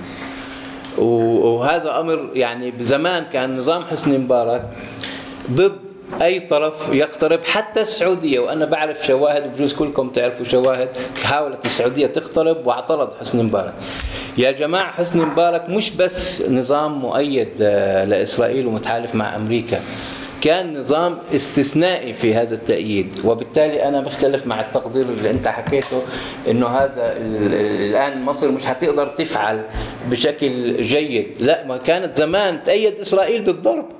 ترفض أي محاولة للوساطة. وفي برضه شواهد ومعلومات كانت كانت إسرائيل أمريكا بحسن مبارك تشجع إسرائيل.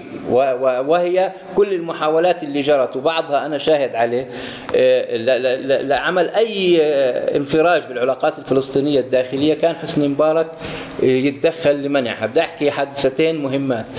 كان الرئيس أبو مازن اقتنع بأنه ينفك الحصار عن معبر رفح وهذا من حوالي سنة.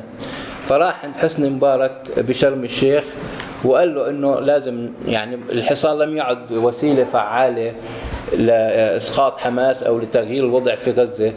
فقال له بالإنجليزي on my dead body ما في هذا الحكي. كمان التفاهمات اللي اشتغلنا عليها. قال له أبو مازن لازم نعمل تفاهمات. خلينا نخلص من هذا هذا بلقاء ثاني قال له مصر تعمل إيه؟ قال له شو تعمل إيه؟ قال له إذا اتفقت فتح وحماس إحنا بضلش لنا شغل بدنا نوافق.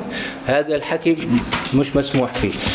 طبعا تعرفوا شواهد كثيرة إنه هذا النظام كان النظام المصري مش مجرد متحالف مع إسرائيل مش مجرد يقيم علاقة آه، معاهدة سلام لأنه هذا النظام أعلن إنه لن يغير معاهدة السلام ببيان يعني لكن الجانب الاستثنائي هذا انتهى. وبهذا المعنى لا آه، قلق آه، أبو مازن وفتح أو كثير من فتح من التغيير اللي صار بمصر قلقوا جدا. وزال ال- الكثير من هذا القلق بعد الزيارة الأخيرة ولكنه لم ينتهي. وحماس بالغت كثيرا أكثر من اللزوم بهذا التغيير ولكن يجب أن ندرك أيضا إنه حماس صار في تغيير برضه كويس لها هي بالغت فيه كثيرا ولكن كانت حماس في حرب بينها وبين النظام المصري حرب. كانش حد يسمح له بالفترة الأخيرة يتحرك يطلع. الآن في تغيير آه، بال- بالسياسة المصرية ولكن تغيير خليني بقدر أقول إنه في موقف مصري متوازن الآن. آه، الورقة المصرية مفتوحة بدون إعلان ل- للتعديلات. مش صحيح أن مصر لن تتدخل وأنا مسؤول عن هذا الكلام. مصر ستتدخل ولن ومش صحيح أنه حت مش حترعى واتفقوا بعيد عني. هذا كلام مش صحيح بالمرة. مصر ستتدخل وستفعل وستحاول أن توفق وتكون فعالة بمحاولة التوفيق بين الأطراف المختلفة بدون انحياز لطرف هذا شيء مهم. بالنسبة للمؤتمر الدولي حكى وزير الخارجية لنا ولا غيرنا وقال إنه حكى لهيلاري كلينتون إنه مسار المفاوضات السابق فشل انتهى. يعني مش إنه هذا كلام قابل للاستمرار. ودعا لمؤتمر دولي وأنه هذا المؤتمر الدولي سيكون آه، لتطبيق القانون الدولي وقرارات الأمم المتحدة، أنا بعرف أن وزير الخارجية مش لوحده اللي بيحدد السياسات، ولكن هذا عنصر مهم يعني في السياسة المصرية وخاصة إنه قال أيضا إنه شروط اللجنة الرباعية اللي هي كانت أنا من رأيي أهم عقبة في وجه المصالحة، قال ان شروط اللجنة الرباعية انتهت ولن نحن ندافع عنها وهذا شكل من شك- أشكال التحايل الإسرائيلي على المجتمع الدولي. وهذا الحكي مش راح يكون يعني موجود. بديش أبالغ كثير ولكن آه، بالنسبة للعدوان الاسرائيلي على غزة هون كانوا فاعلين. آه، أنا رأيي اللي ساهم بوقف العدوان رغم إنه نتنياهو هو بالمطار توقف وأعطى بنك الأهداف لقياده الجيش إنه كان في دور مصري فاعل وفي خشية وهي النقطة الأهم اللي هي أهم من الموقف. هلأ الشعب المصري بيتدخل. يعني إسرائيل بتعرف إنه لن يطول الوقت طويلا لخروج آلاف أو مئات الآلاف من المصريين عن ميدان التحرير ضد إسرائيل وأصلا بدأت بوادر يعني هذا الشيء بمظاهرات بإسكندرية ومظاهرات في القاهرة ضد آه، السفارة ضد آه، مصر. طبعا أنا مش متفائل زي آه، الدكتور سميح أنه الاتجاه الأساسي بالحركة الجديدة هي تطالب بزوال إسرائيل مش لهالدرجة بالتأكيد. إذا هذا الموضوع يعني أكبر دليل إنه يعني اذا مش مختلفين إنه أكبر دليل إنه مش الاتجاه الأساسي إنه حتى الآن لم يطرح هذا الشيء بشكل جدي بالمظاهرات لو كان هو الاتجاه الأساسي كان من بنشوفه يعني لكن نقدرش نغفله من الوجدان نغفله من الخلفية نغفله أنه قد يأتي يعني آه، بال- بالمستقبل. هذه يعني نقطة مهمة. النقطة الثانية أنا طولت بس يعني آه، بدي أحكي عن الاستجابة الفلسطينية. آه، للأسف الوضع العربي صار أفضل أنا من وجهة نظري بكثير لكن الوضع الفلسطيني لم يستجب. ومش بس طرف واحد. آه، مبادرة أبو مازن مع احترامي إلها ليس فيها جديد إلا استعداده لزيارة غزة. أما ال- الانتخابات وتشكيل حكومة مستقلين هذا أبو مازن صار له أربع سنين بيحكي فيه. يعني ليس جديد. وهذا باعتبار إنه بيقول لحماس بدي أخذ منكم غزة باختصار عمليا.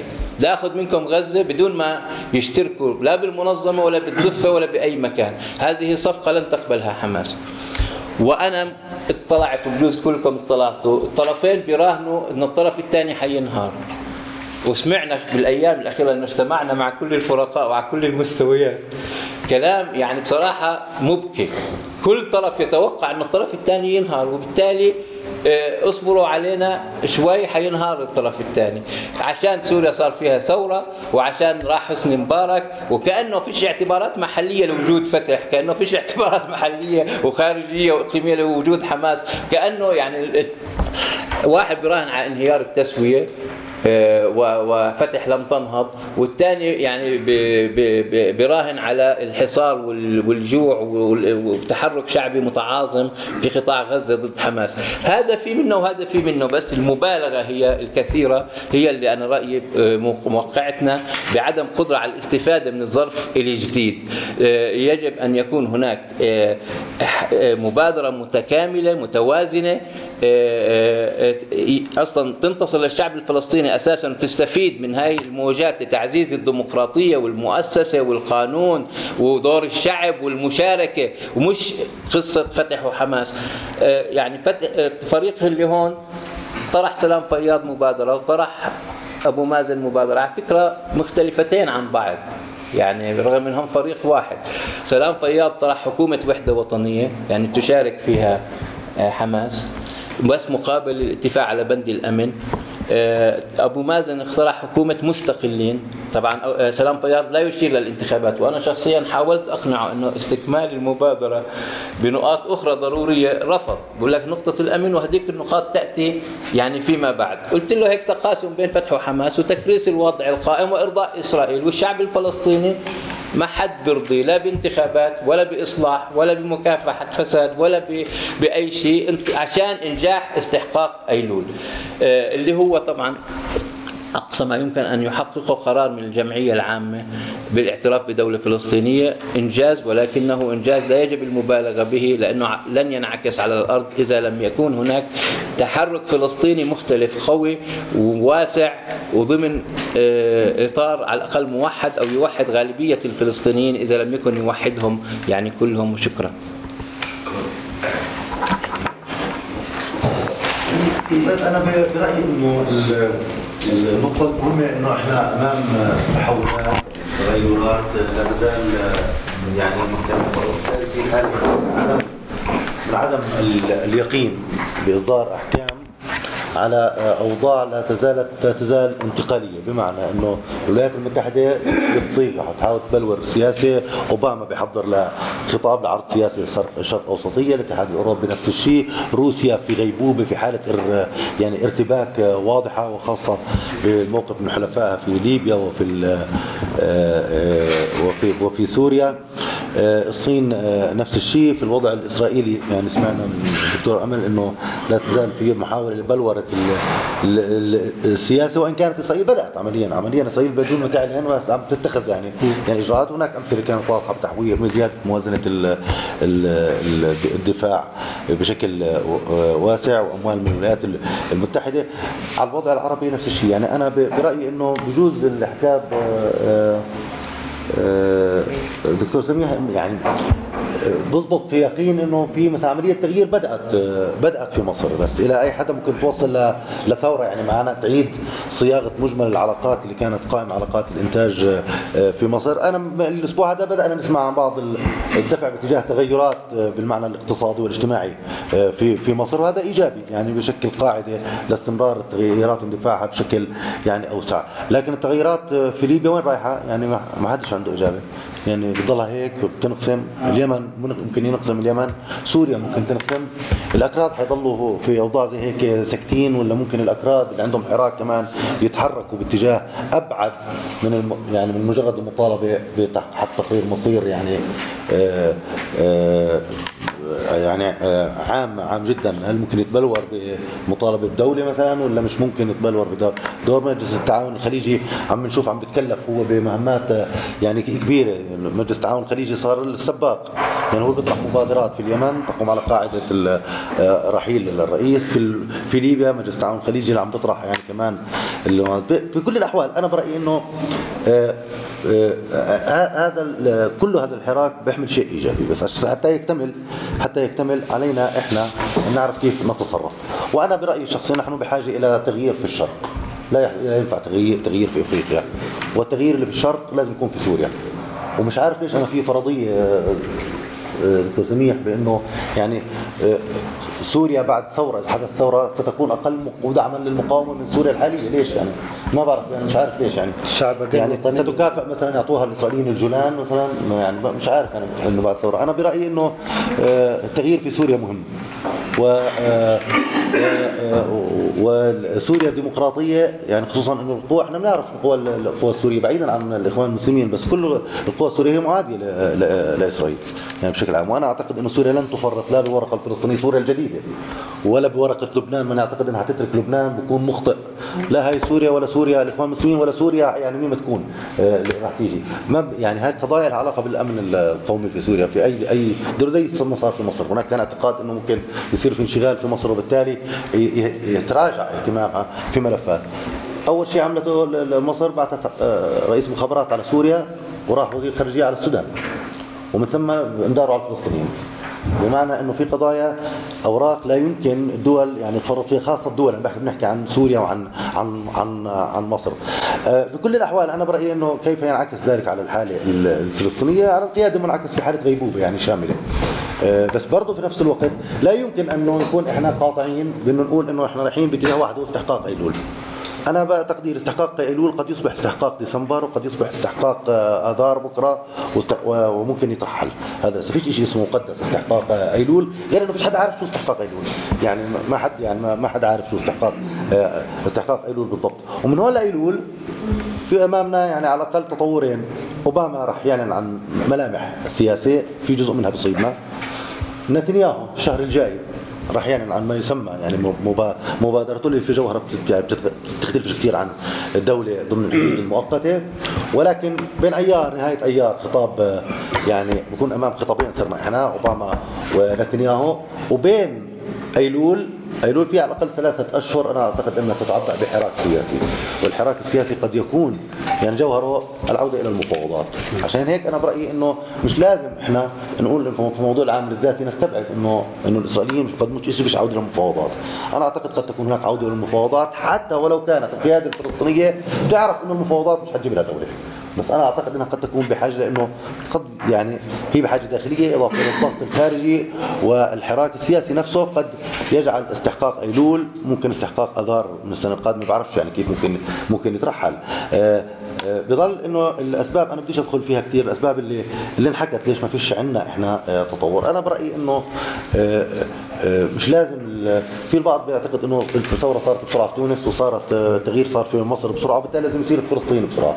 أنا أعتقد إنه السعي لفلسطنه النموذج ال- نموذج التغيير الفلسطيني آه، آه، قد يستدعي يعني إنه نفكر مليا إنه في العامل له علاقة بالاحتلال وعامل له علاقة بالتغيير الداخلي آه، وهذه هذه قد تأخذ وقت. وأنا برأيي إنه آه، أنا برأيي إنه مش بطيء يعني ما يحدث عندنا ليس ليس بطيء. هو بطيء بالمقارنه بما حدث في مصر. وفي تونس. ولكنه في الحاله الفلسطينيه أنا برأيي مش بطيء. أنا أعتقد إنه إحنا نشهد مقام في انتقال من حالة الإلهام الفردي للناس من تونس ومن مصر إلى إلهام جماعي إلى دخول في محاولة بلورة الأهداف والشعارات. وأنا برأيي النقاش هذا رغم محدوديته إلا أنه يتجاوز ما يحدث في منظمة التحرير وكل فصائل منظمة التحرير. هناك نقاش أعمق أعمق مما يحدث في داخل ال- ال- التكلس هذا الموجود في كل الفصائل. يعني لا يعني بستثنيش حدا أنا. أنا أعتقد انه سبقهم وعم بيطرح هذا الحراك قضايا جديدة أمام كل الناس. آه، وهذا آه، بأخذ وقت لأنه يعني إحنا في ظل تكلس وتراجع دور الحركة الوطنية عشان يعني يعاد بناء الوعي هي عملية طويلة. يعني عم- عملية طويلة ولكنها لأول مرة بتحدث بتفاعل ما بين فلسطينيين في الضفة وفي غزة وفي ال 48 وفي الشتات. وهذا مؤشر مهم. وأنا أعتقد انها قد تأخذ فترة أطول مما يعتقد البعض. مش شهرين وثلاثه وأربعة و 15 اذار ما كانت شرارة ولا 15 أيار حتكون آه، شرارة. وأعتقد إنه إلى حين تبلور الرؤية يعني سيأخذ هذا هذا آه، وقت وبالنهاية مطلوب عمليا آه، دفع هذا الحراك حتى ولو أخذ في طريقه الفصائل مش يعني دمرها يعني أخذها باتجاه اللي هو بده إياها اللي بده يتطور بيتطور بيتطورش يعني آه، يعني الله لا يرد يعني الله لا يرد يعني أنا مش يعني في فصائل أنا مش مش يعني مش متخيلها حتكون في انتخابات مجلس وطني يعني مش متخيلها يعني مقاومة هذا الحراك وال- واللي حكى عنه هاني والدفع باتجاه المصالحة مش حتكون مش من فتح والحماس الفصائل اللي بدون تسمية الفصائل الأصغر حتقاوم قبل قبل. الفصائل اللي بتعيش على الكوتات على الكوتات هي اللي اللي حتروح في داهية يعني اللي حتروح في الطريق. وأنا برأيي مش مش لازم نخاف. وإحنا كلنا من ارجعين من الفصائل مش لازم نخاف. أنا برأيي هذا هذا قد نكون أمام تغيير يعادل ما حدث في أواسط الستينات في الحالة الفلسطينية لتغيير يعني يؤدي إلى إعادة بناء الحركة الوطنية الفل- الفلسطينية. وهذه عملية طويلة مش لازم نستعجلها. شكرا. أنا ما بدي أحكي نقاط آه، محددة. يعني لفت انتباهي وشجعني تشخيص آه، الأخ فيصل. لما شخص الحراك مضمونة في جوهرة يعني أنه هو استكمال علي جردات هو استكمال لمهام الثورة الوطنية الديمقراطية. اللي أنا أعتقد أن فعلا هذا هو الطور الثالث فيها الطور الأول بعد الحرب العالمية الأولى. الموجة الاستقلال اللي قبل عقد ونصف اللي قام فيها عموما العسكر يعني الانقلابات. ومن حيث المشاركة الشعبية هذا هو الطور الثالث والمشاركة الشعبية ستعطي هذا الطور ما هو أعمق وأبعد من ما سبق. هذا في التوصيف. ارتباطا بال- بالعنوان الندوة اللي هو تأثيرها على القضية الفلسطينية والإسرائيليين. لما نقول وطني وديمقراطي أنا رأيي علينا أن لا نتعجل ونستنبت شارب الطفل يعني الطفل بسرعة يطلع له شارب. لا ال- الوطني مضمر فيما يجري في الحراك الشعبي هذا بدون أدنى شك. والشعوب برأيي إلا إذا في افتراض أن الشعوب أقل وطنية وأقل قومية وأقل ديمقراطية من أنظمتها وهذا يعني إذا كانت أقل يعني إلا في افتراض أقل. أنا برأيي لا. برأيي بعد ما وصل ال- التحول الحراك الشعبي إلى مصر المفتاح اللي هي المفتاح علينا نعم مشروع الاحتراس باعتبار أن المرحلة لا زالت انتقالية. القديم لم يتهاوى كليا بعد والجديد لم آه، لا زال يتوالد بعد يعني لم يلد كليا بعد. هذا صحيح هذا صحيح.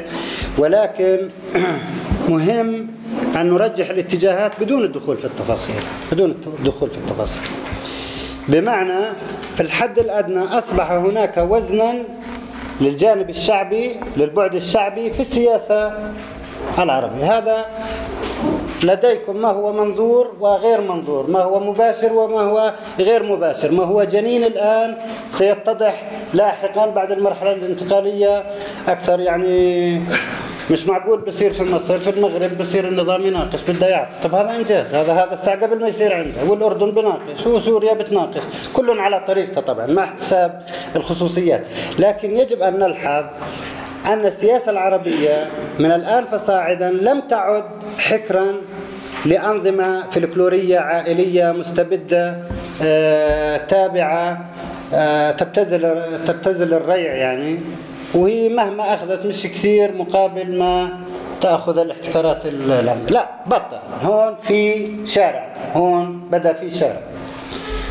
وبالتالي على الأقل على الأقل بحكي الواحد بثقة وأنا مع اللي بحكيه الاخ هاني عن المصريين رغم إنهم في مرحلة انتقالية ومش مطلوب بصراحة في هاي المرحلة الانتقالية يقولوا الأبيض أو الأسود. يعني بدي ألغي كام ديفيد ولا بدي أخلي كام ديفيد؟ هذا بالمعنى الوطني والقومي. لا في في واضح في واضح في جنين للسياسة التي ستأتي لاحقا. أنا برأيي أنا برأيي بات واضحا أن السياسة في مصر باتت أقرب إلى إرادة الشعب المصري منها إلى إرادة ما كان من نظام أو ما كان من طريقة تفكير في مصر. على الأقل صار مضمون أنه وفق صيغ قانونية ودستورية عصرية ما يعني بطريقة ما ستجري انتخابات حرة ونزيحة وبالتالي السلطة ستكون تعبير عن إرادة الشعب المصري. أنا برأيي الشعب المصري مخبور وطنيا وقوميا حتى في ظل 30 عام من التصالح الرسمي مع الإسرائيليين وشكل دخل استراتيجي لهم. لا الشعب المصري بصراحة كان أكثر ذاكرة وطنية وقومية حتى من الشعب الفلسطيني. إحنا مجرد انعقاد. مؤتمر مدريد وزع الورود على جيش الدفاع. هذا مش هذا غريب. لا المصريين مش شيء بصراحة. المصريين مش شيء آه مش عارف. مش عارف. ولا هي هساس الذاكرة وطنيه يا. يعني يقول لو أعطونا الدولة ووزعنا بصير حضارة. معلش معلش. هذا آه يعني علينا نأخذ أن الشعبي أصبح له وزن في السياسة العربية من الآن فصاعد طبعا أنا مع الاحتراس في الاستخلاصات النهائية وبالتالي أنا أقرب لفيصل في اللي جرى يعني حكى استخلاصات ما. يعني هاي أفكار أولية والأخيرة هذا صحيح مطلوب الاحتراس لكن يجب أن نرى الاتجاه العام. فيما يخص الحديث حول التأثير أنا برأيي بدون تردد وبلا مجازفة التأثير على القضية الفلسطينية هو إيجابي. لمن يريد؟ لمن يريد. القضية الفلسطينية طول عمرها نواة مضمرة في أي حراك شعبي سلبا وإيجابا. وأنا شايف اللي بيصير إذا هو لمصلحة الشعوب هو إيجاب. بصراحة يعني. ما مش حكي يعني. أما الاستجابة أنا برأيي آه، فيصل اللي سميته رغبي من حماس هو ذاتي لكلا الطرفين هي قراءة ذاتية يعني رغبوية ذاتية. بمعنى ينتظر كل طرف أن يأتي نتائج الحراك بما يعزز موقفه تجاه الآخر مش بما يعزز القضية الوطنية. طبعا هذا هو الخلل أصلا هو الانقسام هو الانقسام. يعني في عاقل فلسطيني قال إنه في مصلحة. الشعب الفلسطيني؟ لا كل الشعب الفلسطيني بيقول هذا مش مصلحة. أو خدمة مصافر الاحتلال حتى المنقسمين بيقولوا هيك. لكن أصبح الانقسام مصلحة في مصلحة. بالتالي إنهاء الانقسام ما عاد مسألة يعني حدا بيوهبها. لا لا هاي بدها نضال. هاي بدها نضال. الآن الهام ما يجري في في الواقع العربي على الشعب الفلسطيني مش بالضرورة يكون ميكانيكا أربعة أيام وشهر وشهرين وإلى آخره. هذا تحول استراتيجي هذا الشعب الفلسطيني سوري بالآخر هذا جزء من من أمة يعني سلبا وإيجابا.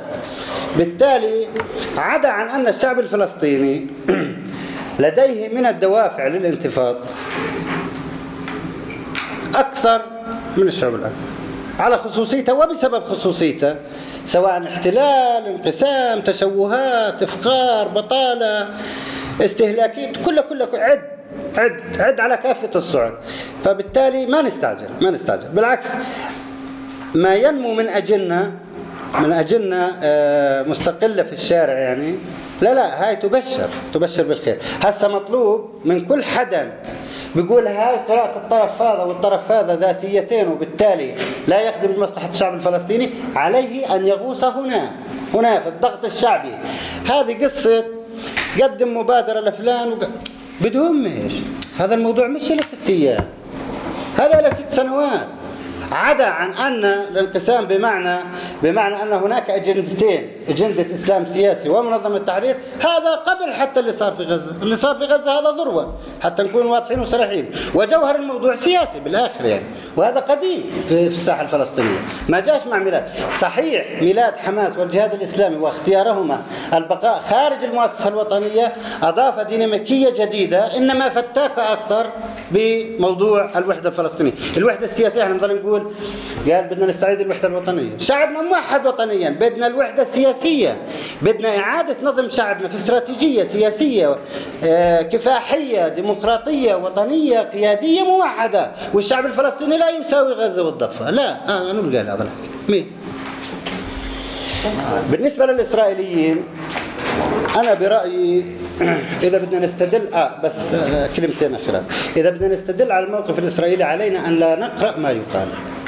انظر إلى الأفعال. يعني ما لا لا إسرائيل بتعيش حالة قلق وحالة ارتباك. وتستعد وتعد وتستعد للمتغير. لا وهم يرون ما معنى التغير تحديدا في مصر.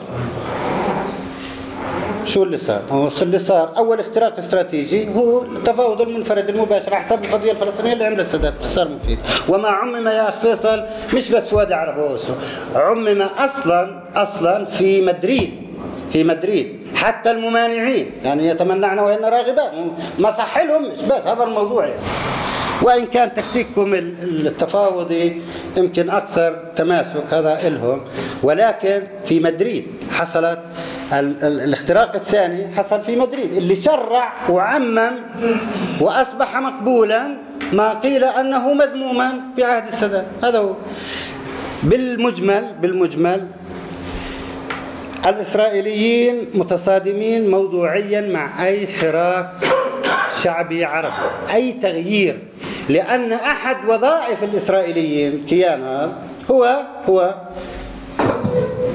منع وكبح عملية التغيير والإبقاء على التبعية. هذا هذا هذا لازم يكون يعني مفروغ منه. هذا هذا هذا بديش شواهد لأن هذا إلى قرن مش بس تخلص من أربع سنين ولا ولا من سنتين. بالتالي التصادم الموضوعي بين الاحتلال أو الإسرائيليين مع الحراك زائد أن القضية الفلسطينية هي نواة مضمرة في أي حراك شعبي عربي هذا يعني أن تأثير الحراك الشعبي العربي على فلسطين تقدم الأمر. أم تأخر؟ هو إيجابي. هو إيجابي. الآن مطلوب من كل فعل ذاتي فلسطيني كل في موقعه أن يستجيب لهذا.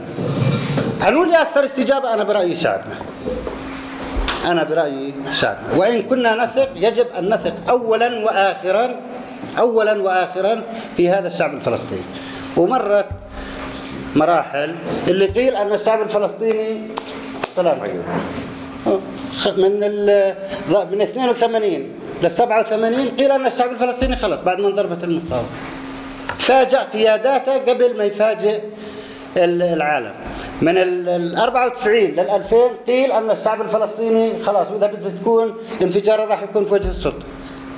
فكان انفجار آخر. طيب معزل عن النتائج بس أنا أقصد يعني علينا أن نثق علينا أن نثق بالشعب الفلسطيني زي ما فعلا جاء الحراك العربي الشعب العربي ليثبت أن الشعب العربي الشعوب العربية ليست استثناء كالعقل الاستشراقي. كيف واحد يكون نعم طبعا واحد يكون محامي الشيطان طبعا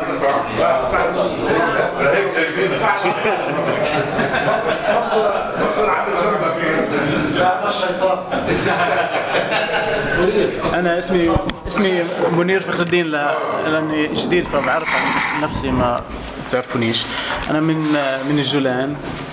آه وبدي أحكي كسوري. بدي أختلف مع صديقي سميح هون لأنه صحيح تعال نطلع على شو شو الشعارات اللي بيطلعوها يعني الناس وال والنظام وأتباعه. واتباعه آه إيه الله الله حلك. تزيح وتحك بشار محلك. في شيء من النوع. في لحظة شوي في بعد كمان وحدة. سوري الله سوريا بشار بس فيش مقاومة فيها ولا في تحرير.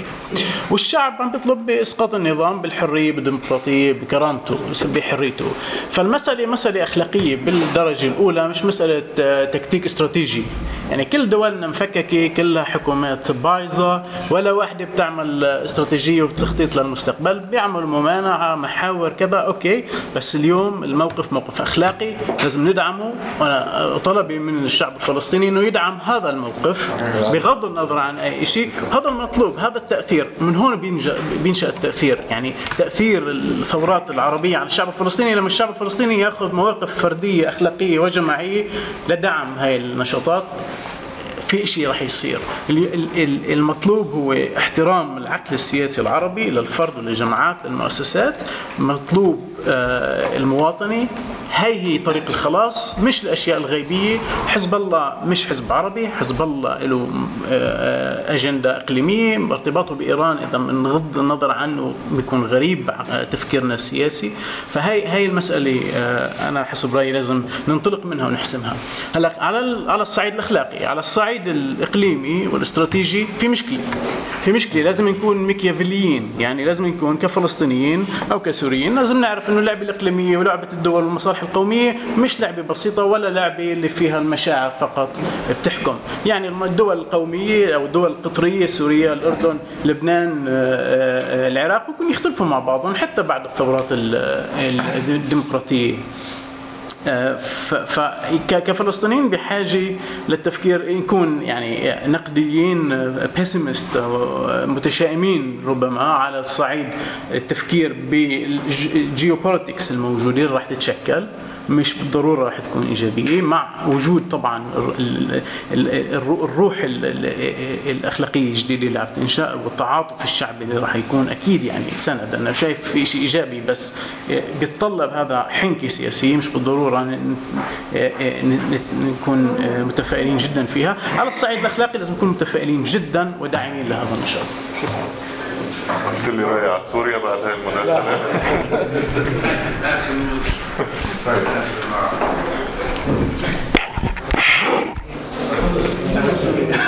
نعم. The devil's advocate لا هاي. لا لا لا هاي بس. أنا بتراجع أنا مش الشيطان قلت له طب لا لا هذه فيصل وجميل قال بعرف شو بحكي لا لا هيك هيك بقولوا بالإنجليزي لما واحد بده يحكي حكي يعني شوي هيك يعني مش آه على أي حال أنا كل ما ينطرح موضوع فلسطين وموضوع ما يحدث الآن بالعالم العربي دائما عندي ملاحظة إنه we are missing the point لأنه إحنا يعني يعني اليهود مثلا جابوا أولاد يهود بالمدرسة بنيويورك قالوا لهم اكتبوا موضوع انشا عن الفيل. فالأولاد اليهود تحديدا من كل العالم كتبوا الفيل واليهود. إحنا أول ما نفكر بالعالم بنفكر العالم وفلسطين. هذه بحد ذاتها بال concept ممكن أن تكون معيق وبنفكر بأي فلسطين. بفلسطين بشكل كتير نفعي وبشكل السياسة اليومية. إنه فلسطين التي يعني تتكون من حماس ومن فتح ومن مش عارف مين وجبل من هزك ريح في, فلسطينات مختلفة. آه، هون خليني أضل بالكونسبت فبالتالي بيصغر يعني كيف بنشوف العالم ولهذا السبب نصاب يعني بخيبات أمل آه، م- دائمة. يعني أنا واحد عاش عمره بالحركة الوطنية الفلسطينية كلها. دائما كنا جدعان بالتحليل ولا مرة زبط. دائما. ف- لا لا المهم يعني من بكل الحروب إحنا كلنا عشنا يعني كلنا مع بعض ولا مرة زبط. ودائما ببين إنه منطقي. يعني إنه كيف ال logic تبعه مبني. ففي okay فهذه يعني أول على بعض. كيف؟ بما فيها أنا طبعا. آه بما فيها آه هذا واحد. اثنين في أكثر من فلسطين فعلا. في فلسطين باعتبارها آه موضوع تشكل في الوعي القومي وأعادت إنتاجه مجموعة من من الأيديولوجيات القومية والآن تعيد إنتاجه أيديولوجيا الإسلام السياسي في أيديولوجيا الوطنية الفلسطينية. هاي هاي فلسطين. في فلسطين الجغرافيا ديموغرافيا. وفي فلسطينيين لاجئين في لبنان وفي فلسطينيين وبالمناسبة لا توجد صلة بين هاي الفلسطينات في فلسطين باعتبارها موضوع للاحتكار. يعني حزب الله مثلا آه، انتهى دوره السياسي بلبنان بعد ما طلعوا الإسرائيليين من مزارع شبعة. خلص كفي. شو بدك إسرائيل تطلع؟ قال لك بدي أحرر فلسطين. لأنه عنده مشكلة داخلية داخل لبنان. النظام بسوريا وطبعا اللي قاله منير مهم كتير طبعا لأنه إحنا اخلاقيا لا يمكن حتى عشان فلسطين أن نقف إلى جانب طاغية. خاصة إذا كان هذا الطاغية هو كاذب. بمعنى إنه okay فعلى أي حال بالعالم العربي هناك كثير من الأنظمة التي تستخدم أحد الفلسطينات فلسطين القابلة للاستثمار. يعني بتحط بالبنك ببنك الشعب والجماهير والكرامة والأمة والعزة وكل ال rhetoric which is empty بتحط فيه إنه أنا واقف. مقابلها تسحب من رصيد الشعب حريات تسحب تسحب كرامة تعطي هاي الكرامة والحريات لرامي مخلوف. وللمخابرات وللمش عارف مين وبتضل جدع فبيطلع فبتيجي انت على التلفزيون بتقول يا أخي أنا بتعرض لمؤامرة. سبحان الله يعني بمصر. لا يعني أمريكا تآمرت على حسني مبارك. طب ما هو كان إصحاب مع الأمريكان. طب ليش تت... ليش تتآمر على حسني مبارك؟ ما كان ممكن تتآمر على بشار الأسد مثلا باعتبار إنه بقود. فبيطلع إنه الواقفين وراء المؤامرة هؤلاء الملاعين بخبطوا يمين وشمال مرة بيزيحوا اللي عندهم. لشو يتآمروا على علي مثلا. في شيء شعبي هون بنصل للنقطة الأخيرة. العالم العربي يشهد للمرة الأولى في تاريخه لأن الثورة العربية الكبرى كان تحركات عسكرية ما في شعوب. يعني كان إنه لورنس العرب ومش عارف مين وشوية قبائل. الانقلابات لا هي ثورة عربية ولا كبرى أصلا. على أي حال المهم بس لا حتى نصل لأنه مرات بدك تبدأ من الأول وبعدين تصل. الانقلابات اللي صارت بالعالم العربي مش ثورات يا أخي. مفهوم الثورة في صار ثورة حقيقية بال... مش بالعالم العربي بالشرق الأوسط الثورة الإيرانية. أول ثورة بالمنطقة شعبية حقيقية. طبعا إيش انتهت؟ شو صار مصايب؟ شو آيات الله؟ موضوع آخر. بس ثورة حقيقية.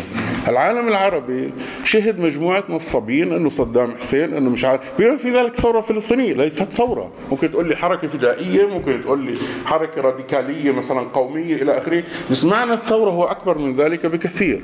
فعلى أي حال ما يحدث الآن بالعالم العربي هو للمرة الأولى الشيء الذي يمكن يجي واحد بيشتغل بالعلوم السياسية أو بعلم الاجتماع أو غيره يقول ثورة شعبية. ذلك لا يعني أيضا إنه الثورة شيء إيجابي بكل الأحوال. الثورة عمل عنيف ثورات 1848 بأوروبا اللي سموها ربيع الشعوب كلها فشلت. ولكن آه، الثورة الفرنسية مقاصل ومش عارف مين وبلاوي بس طلعت ثلاث شعارات مهمة غيرت البشرية.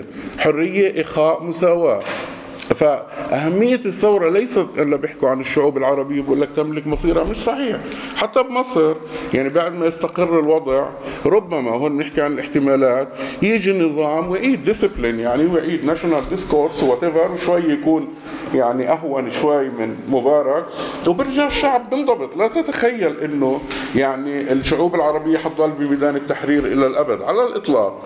فبالتالي هذا أيضا جانب. بمعنى ما يحدث في العالم العربي الآن وهو يجب أن يقرأ بسياقه أن ما يحدث في سوريا ما حدث في لبنان ما ما حدث في مصر في البحرين إلى آخره. وإن كان تلون لأنه الشعوب تصنع ثورات على هوية على صورتها. يعني بالبحرين شو بدك؟ ماركسيين يطلعوا يعملوا يعني تزام في شيعة أغلبية مضطهدة على أمرها.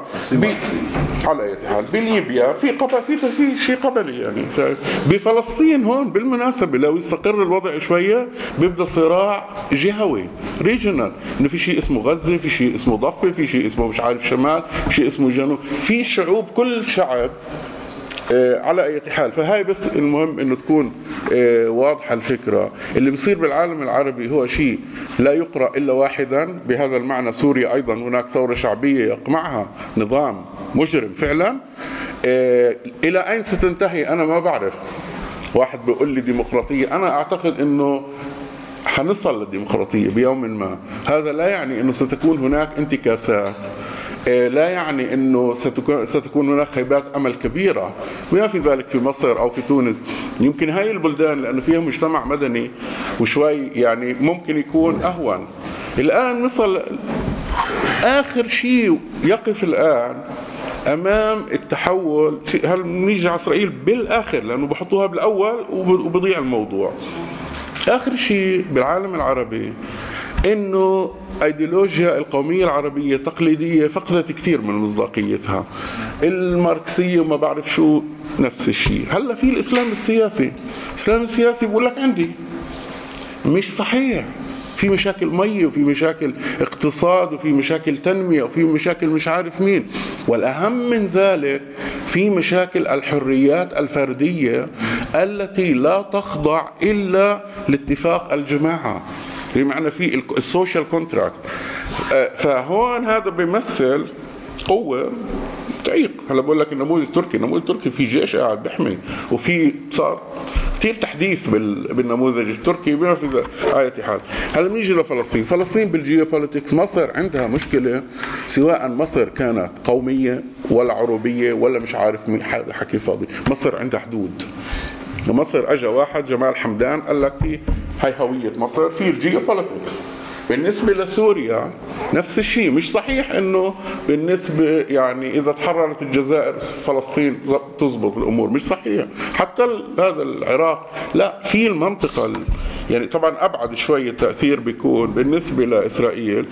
هلأ الإسرائيليين أنا سمعت موضوع النظريات الليبرالية بتقول التغيير بالمنطقة الواقعية إلى آخره.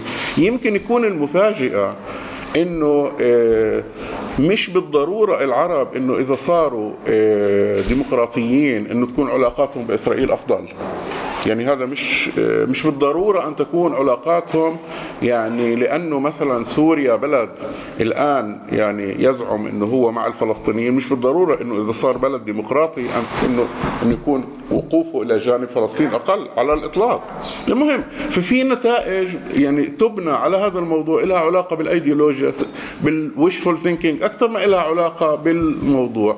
بالآخر إسرائيل بلد موجودة بآسيا. وهذه البلد الموجودة بآسيا عندها مشكلة مع إنه الفلسطينيين بيقول لك إحنا حكي فاضي. الفلسطينيين وضعهم أنا لا أعتقد أنه يبشر بخير وبالسنوات القادمة يمكن بالمدى المنظور لا أعتقد أنه حيكون ببشر بخير. بس في ورطة لإسرائيل بآسيا هون بهاي المنطقة. فيها أتراك وفيها عرب وفيها فرس. وبال geopolitics تبع المنطقة هذه هون معضلة إسرائيل الحقيقية. أما إذا بنفكر إنه إذا توحدت حماس وفتح يعني آه، استوى الموضوع راحوا ال- الإخوان لا ما على أي حال هذا the devil's advocate سريعا سريعا اسئله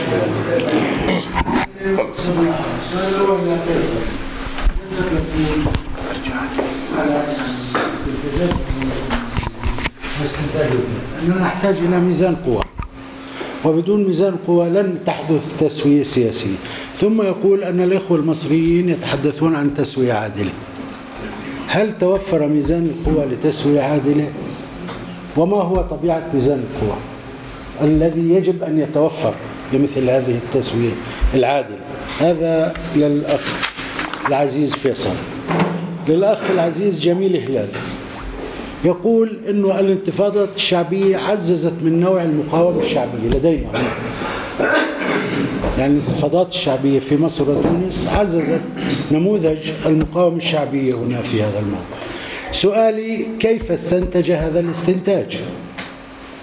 المقاومة الشعبية ضد آه، سلطان حاكم أو سلطان جائر أو ظلم أو إلى آخره بتختلف عن المقاومة ضد الاحتلال.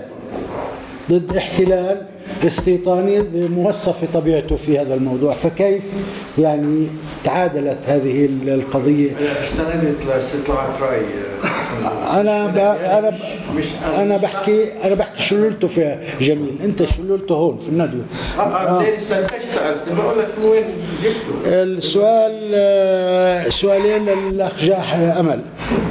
السؤال الأول أنه يقول أن الموقف الرسمي الإسرائيلي واقعي هذا استعمير استعمله. أنا بدي أسأل ثم بعد ذلك بتحدث عن التلاوين وإلى آخره في هذا الموضوع. كيف استنتج واقعية هذا الموقف اتجاه ما يجري في المنطقة؟ إذا واقعي لازم يتعامل مع ما جرى في المنطقة بواقعية في هذا الموضوع. فحين أنه آه، يعني أشار إلى أنه باراك يذهب إلى المعسكرات ويريد الإسرائيلي الرد على يعني هذا ما يجري بالأمن وبالعسكر وبالكذا. اذا الموقف الإسرائيلي غير واقعي الرسمي غير واقعي تجاه هذا بما إنه يجدي في هذا في هذا النقطة الأخرى السؤال الثاني أين نضع ما طرح مؤخرا من قبل السياسيين ورجال أمن إسرائيليين؟ مبادرة ما سمي بالمبادرة مؤخرا. في إطار الحديث الجاري عن إسرائيل.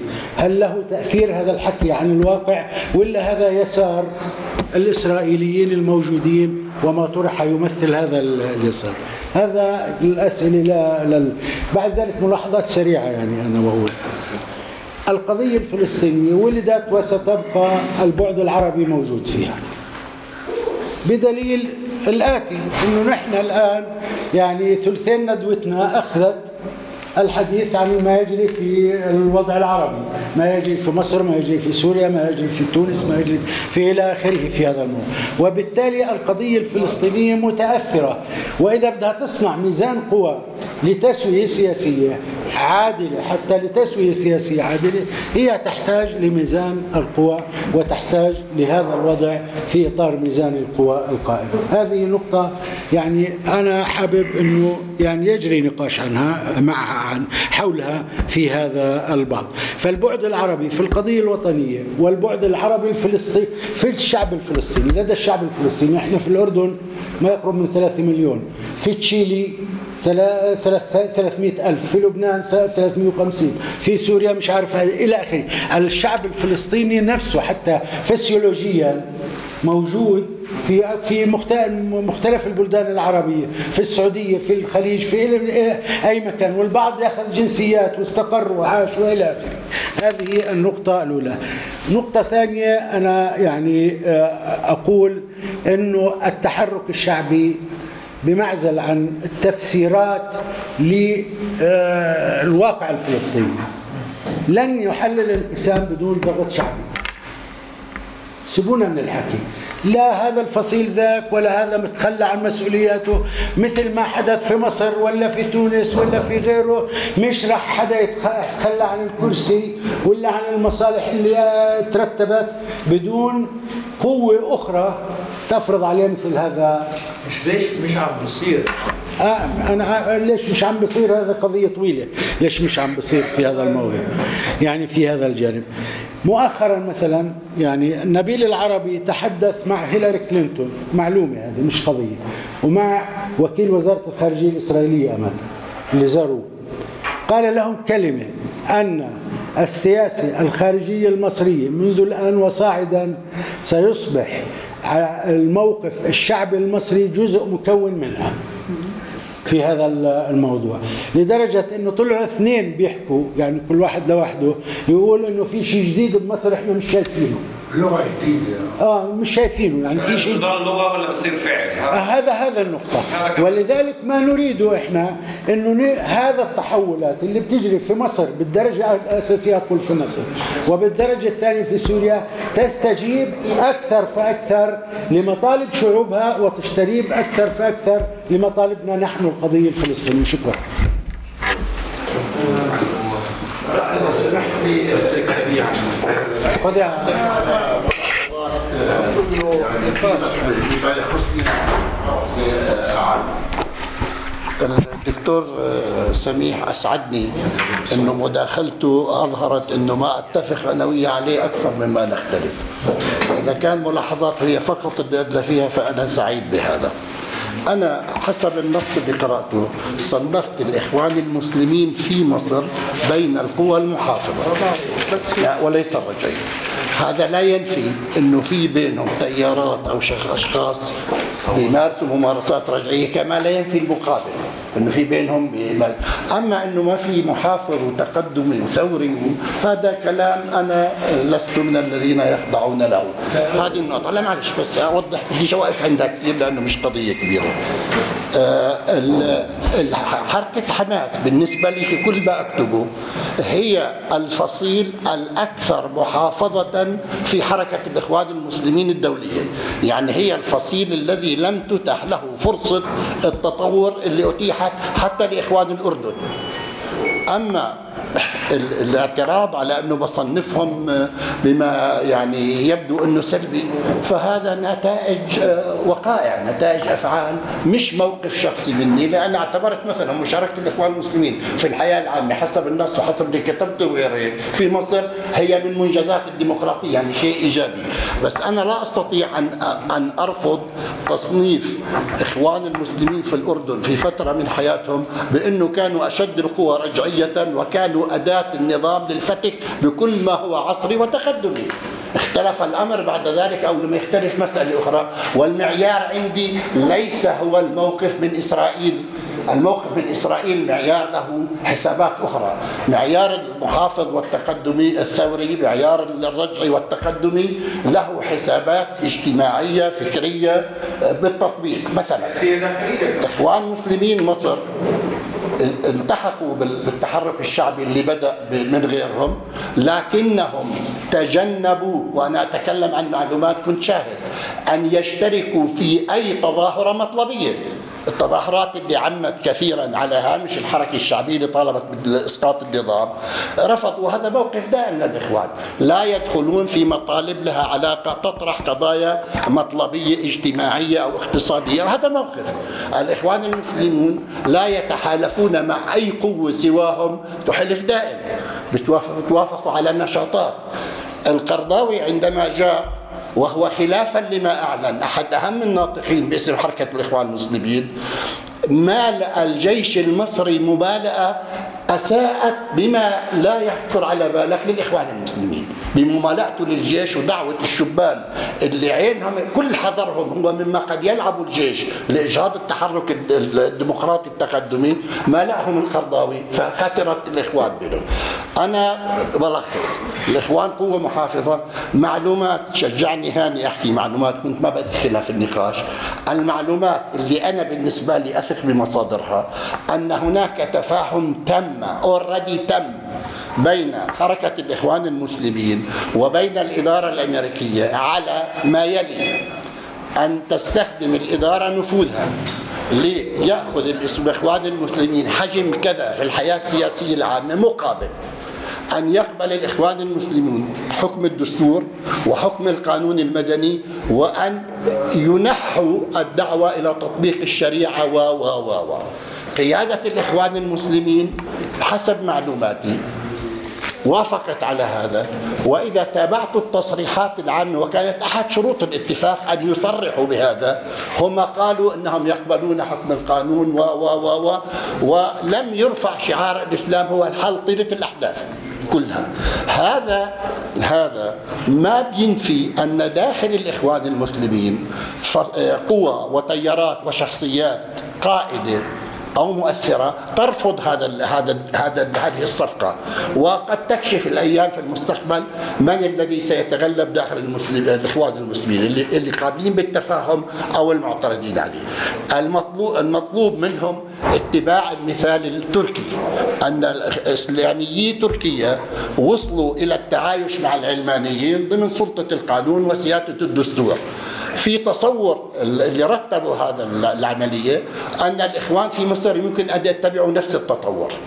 لكن في رؤيتي أنا لهذا أن ما توفر لإخوان لإسلاميي تركيا التجربة الطويلة الممتدة من أيام أتاتورك إلى الآن اللي وفرت سياده مفهوم القبول بحكم الدستور والقانون والحياة المدنية و و و لم تتوفر مثل هذه التجربة لمصر، هذه أحد الأسئلة حول ما ما سيكون عليه المستقبل. ال- النقطة الثانية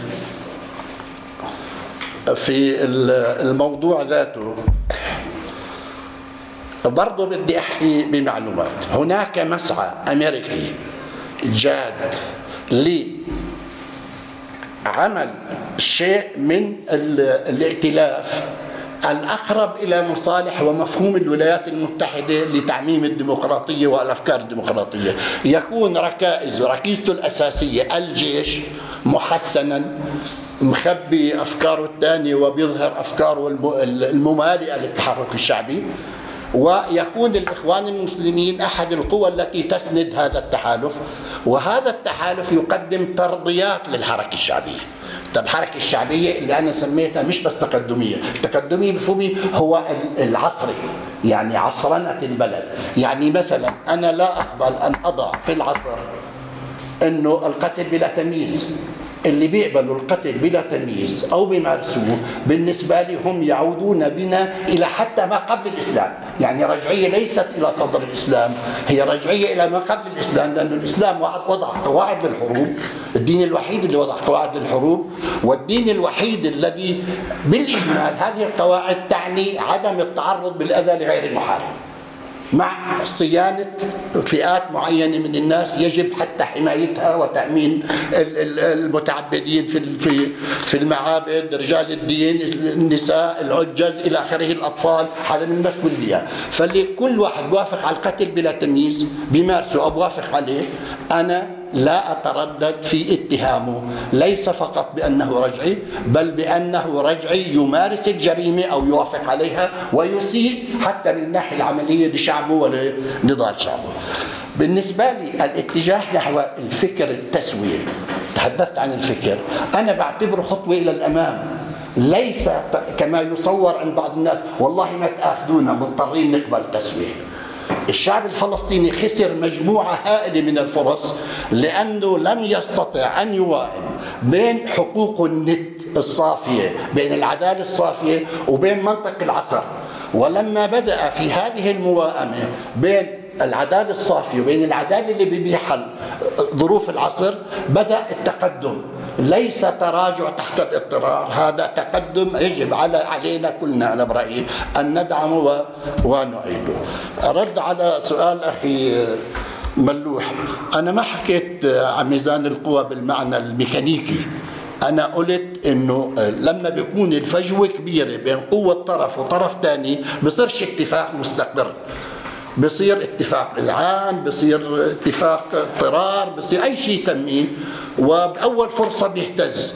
اللي بيجيب تسويات مستقرة هي قدر من التكافؤ بين الطرفين. من هون أنا أحد اللي بدينوا بالصوت العالي كل ال- اليساريين الإسرائيليين اللي بيحتجوا على أي فرصة في العالم العربي تؤدي لتقويته. بما فيهم بما فيهم الذين اعترضوا على أنه صدام حسين عمل قوة عسكرية.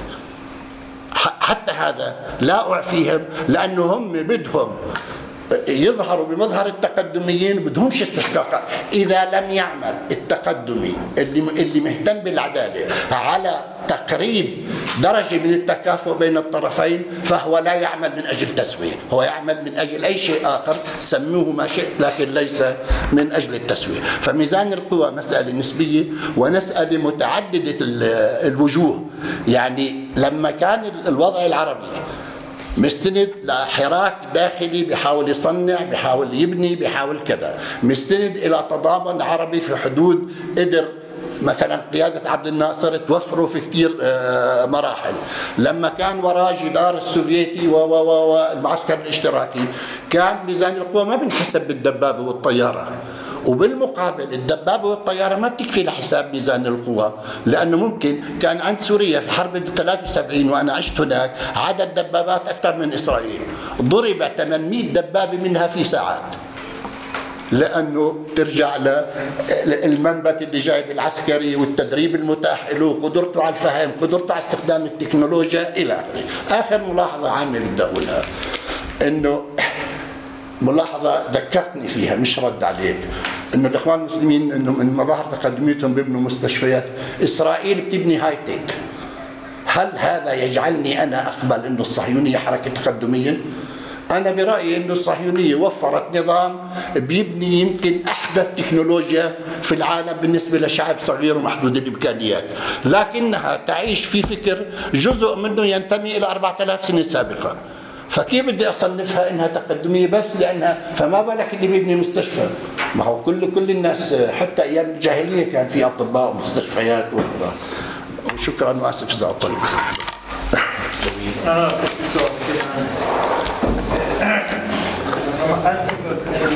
ما يجري هو ثورة شعبية ديمقراطية أهداف هذه الثورات كلها هي ضد الدكتاتورية. من أجل العدالة ومن أجل المشاركة.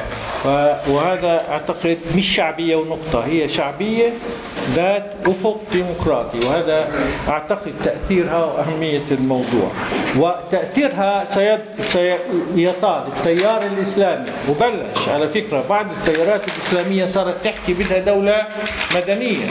فمفيد أن آه، مفيد أن نتابع ما يجري على صعيد التيار الإسلامي التيار القومي التيار اليساري والتيار الليبرالي كلها عم آه، عم عم بصير فيها حراك بسبب ال- ال- التحول ال- البنيوي اللي آه، عم بصير ببطء وبتسارع هون وببطء هون إلى آخره. بالنسبة ل أنا رأيي استحقاق ايلول ليس هناك استحقاق ايلول هذا استحقاق وهمي. وليس له علاقة بكل بما يجري وما جرى في الساحة وهو أصلا كان مطروح قبل ما تقوم هذه الثورات ولا يجب أن يذكر لأنه لا يستحق أن يأخذ أي اهتمام من آه، أو وقت جدي سنرى أنه بيلول لن يحدث آه، شيء وإن حدث لن يكون لصالح النضال الوطني الفلسطيني. كالعادة. أنا رايي كثير مهم يعني بخ... وكان بحكي باختصار شديد هذا الموضوع كان موقع مصر في ألو... في الواقع الإقليمي هو الحاسم. هل إذا تعيد مصر موقعها القيادي بتصير مركز جامع قيادي مؤثر هذا راح يغير آه، موازين القوى وراح يغير وضع أو آه، قدرة ال... ال... ال... الحركة السياسية الفلسطينية على على الفعل وبيدخل هون يا رفيق ملوح موضوع القومي والوطني. بيجي يعني أحيانا يطرح موضوع البعد القومي وكأنها مو- موقف ايديولوجي هو مش موقف ايديولوجي موقف له علاقة بميزان القوى ب- ب-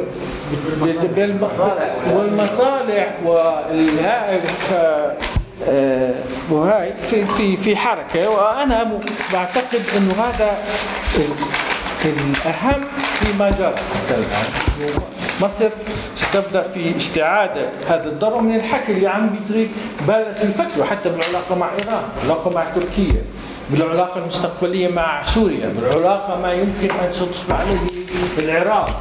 ف آه، الشيء الشيء الآخر موضوع ال- المقاومة الشعبية هذا لأنه أنا قعدت صدفة جلستين طوال مع شباب وعندهم اسئله وعندهم آه، ارتباك واي شعار وإلى آخره، جزء منه لأنه ما فيك تختزل. تختزل الشعب الفلسطيني للضفه وغزه وإحنا اللي هون يميل إلى ذلك. فبفكر إنه يعني ما هو إذا بدك تعرف المقاومة في 48 شو بدها تكون؟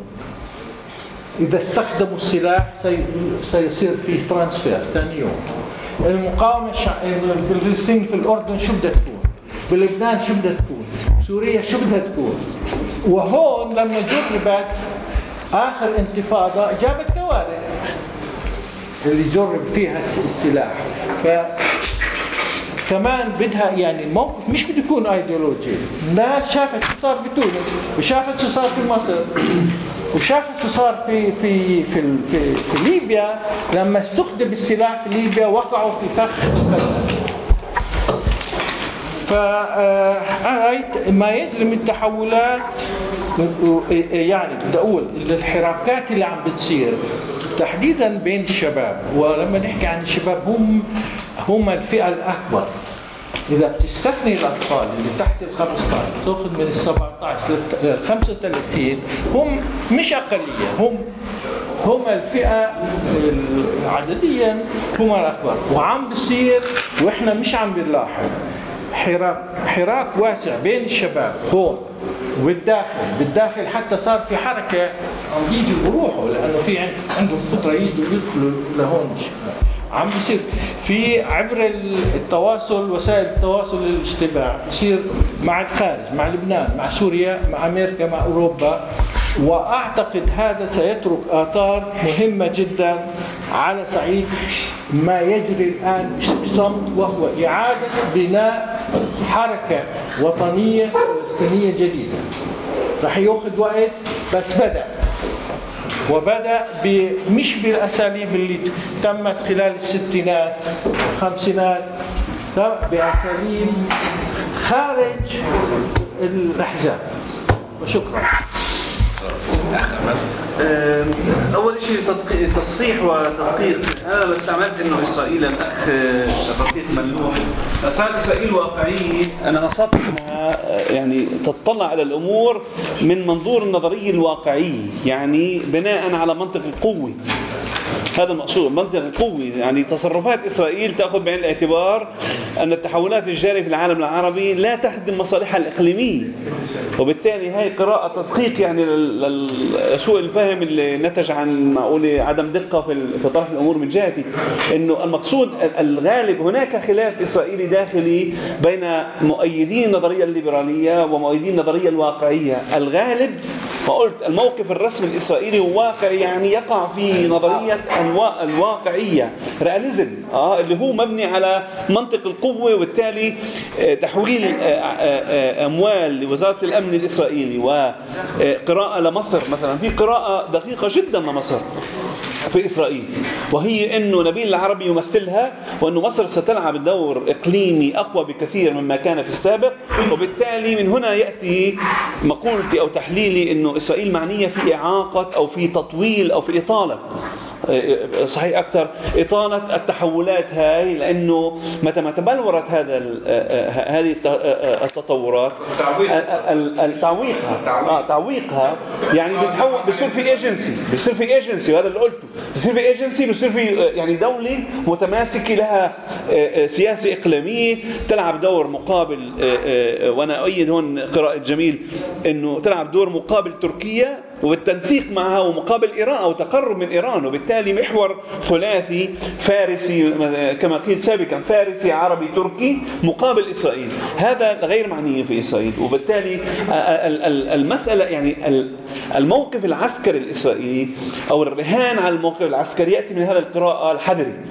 ومن هذا من هنا في تحولات في داخل إسرائيل حول آه، أو أو في اتجاه آه، آه، الترقب والتعامل مع خطر مستقبلي واضح جدا هناك يعني حالة ترقب والتعامل مع ما يجري في العالم العربي كخطر مستقبلي يجب اخذه بعين الاعتبار وأنه الإمكانية العسكرية هي الإمكانية الأساسية يجب الرهان عليها مستقبلا لأنه الرهان الدبلوماسي آخذ بال- بالتراجع.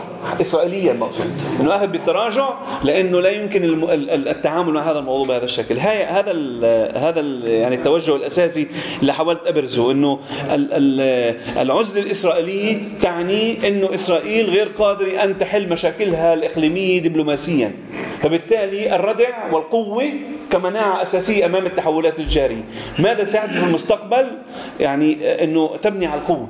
في الأساس إنه لا أحد يمكن وأنا حسب اعتقادي رمزيا يمكن استخدام القبة الحديدية كمثل لشيء طرحته في في مؤتمر الولايات المتحدة إنه إسرائيل يعني هاجس أو التحولات الإسرائيلية هي نحو من الجيتو إلى البنكر. آه والقبة الحديدية هي الرمز الأساسي. إنه انغلاق اتجاه آه بالضبط. مش صارت بنكر.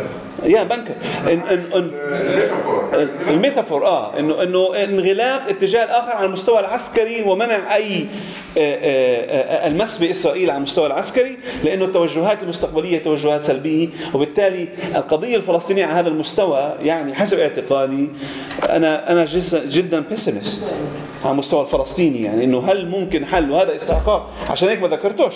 لأنه شو يعني استحقاق له؟ ولا له أي تأثير على المستوى إنه إسرائيل ممكن أن تخضع الواقع الفلسطيني لإرادتها اخضاعا في القوة.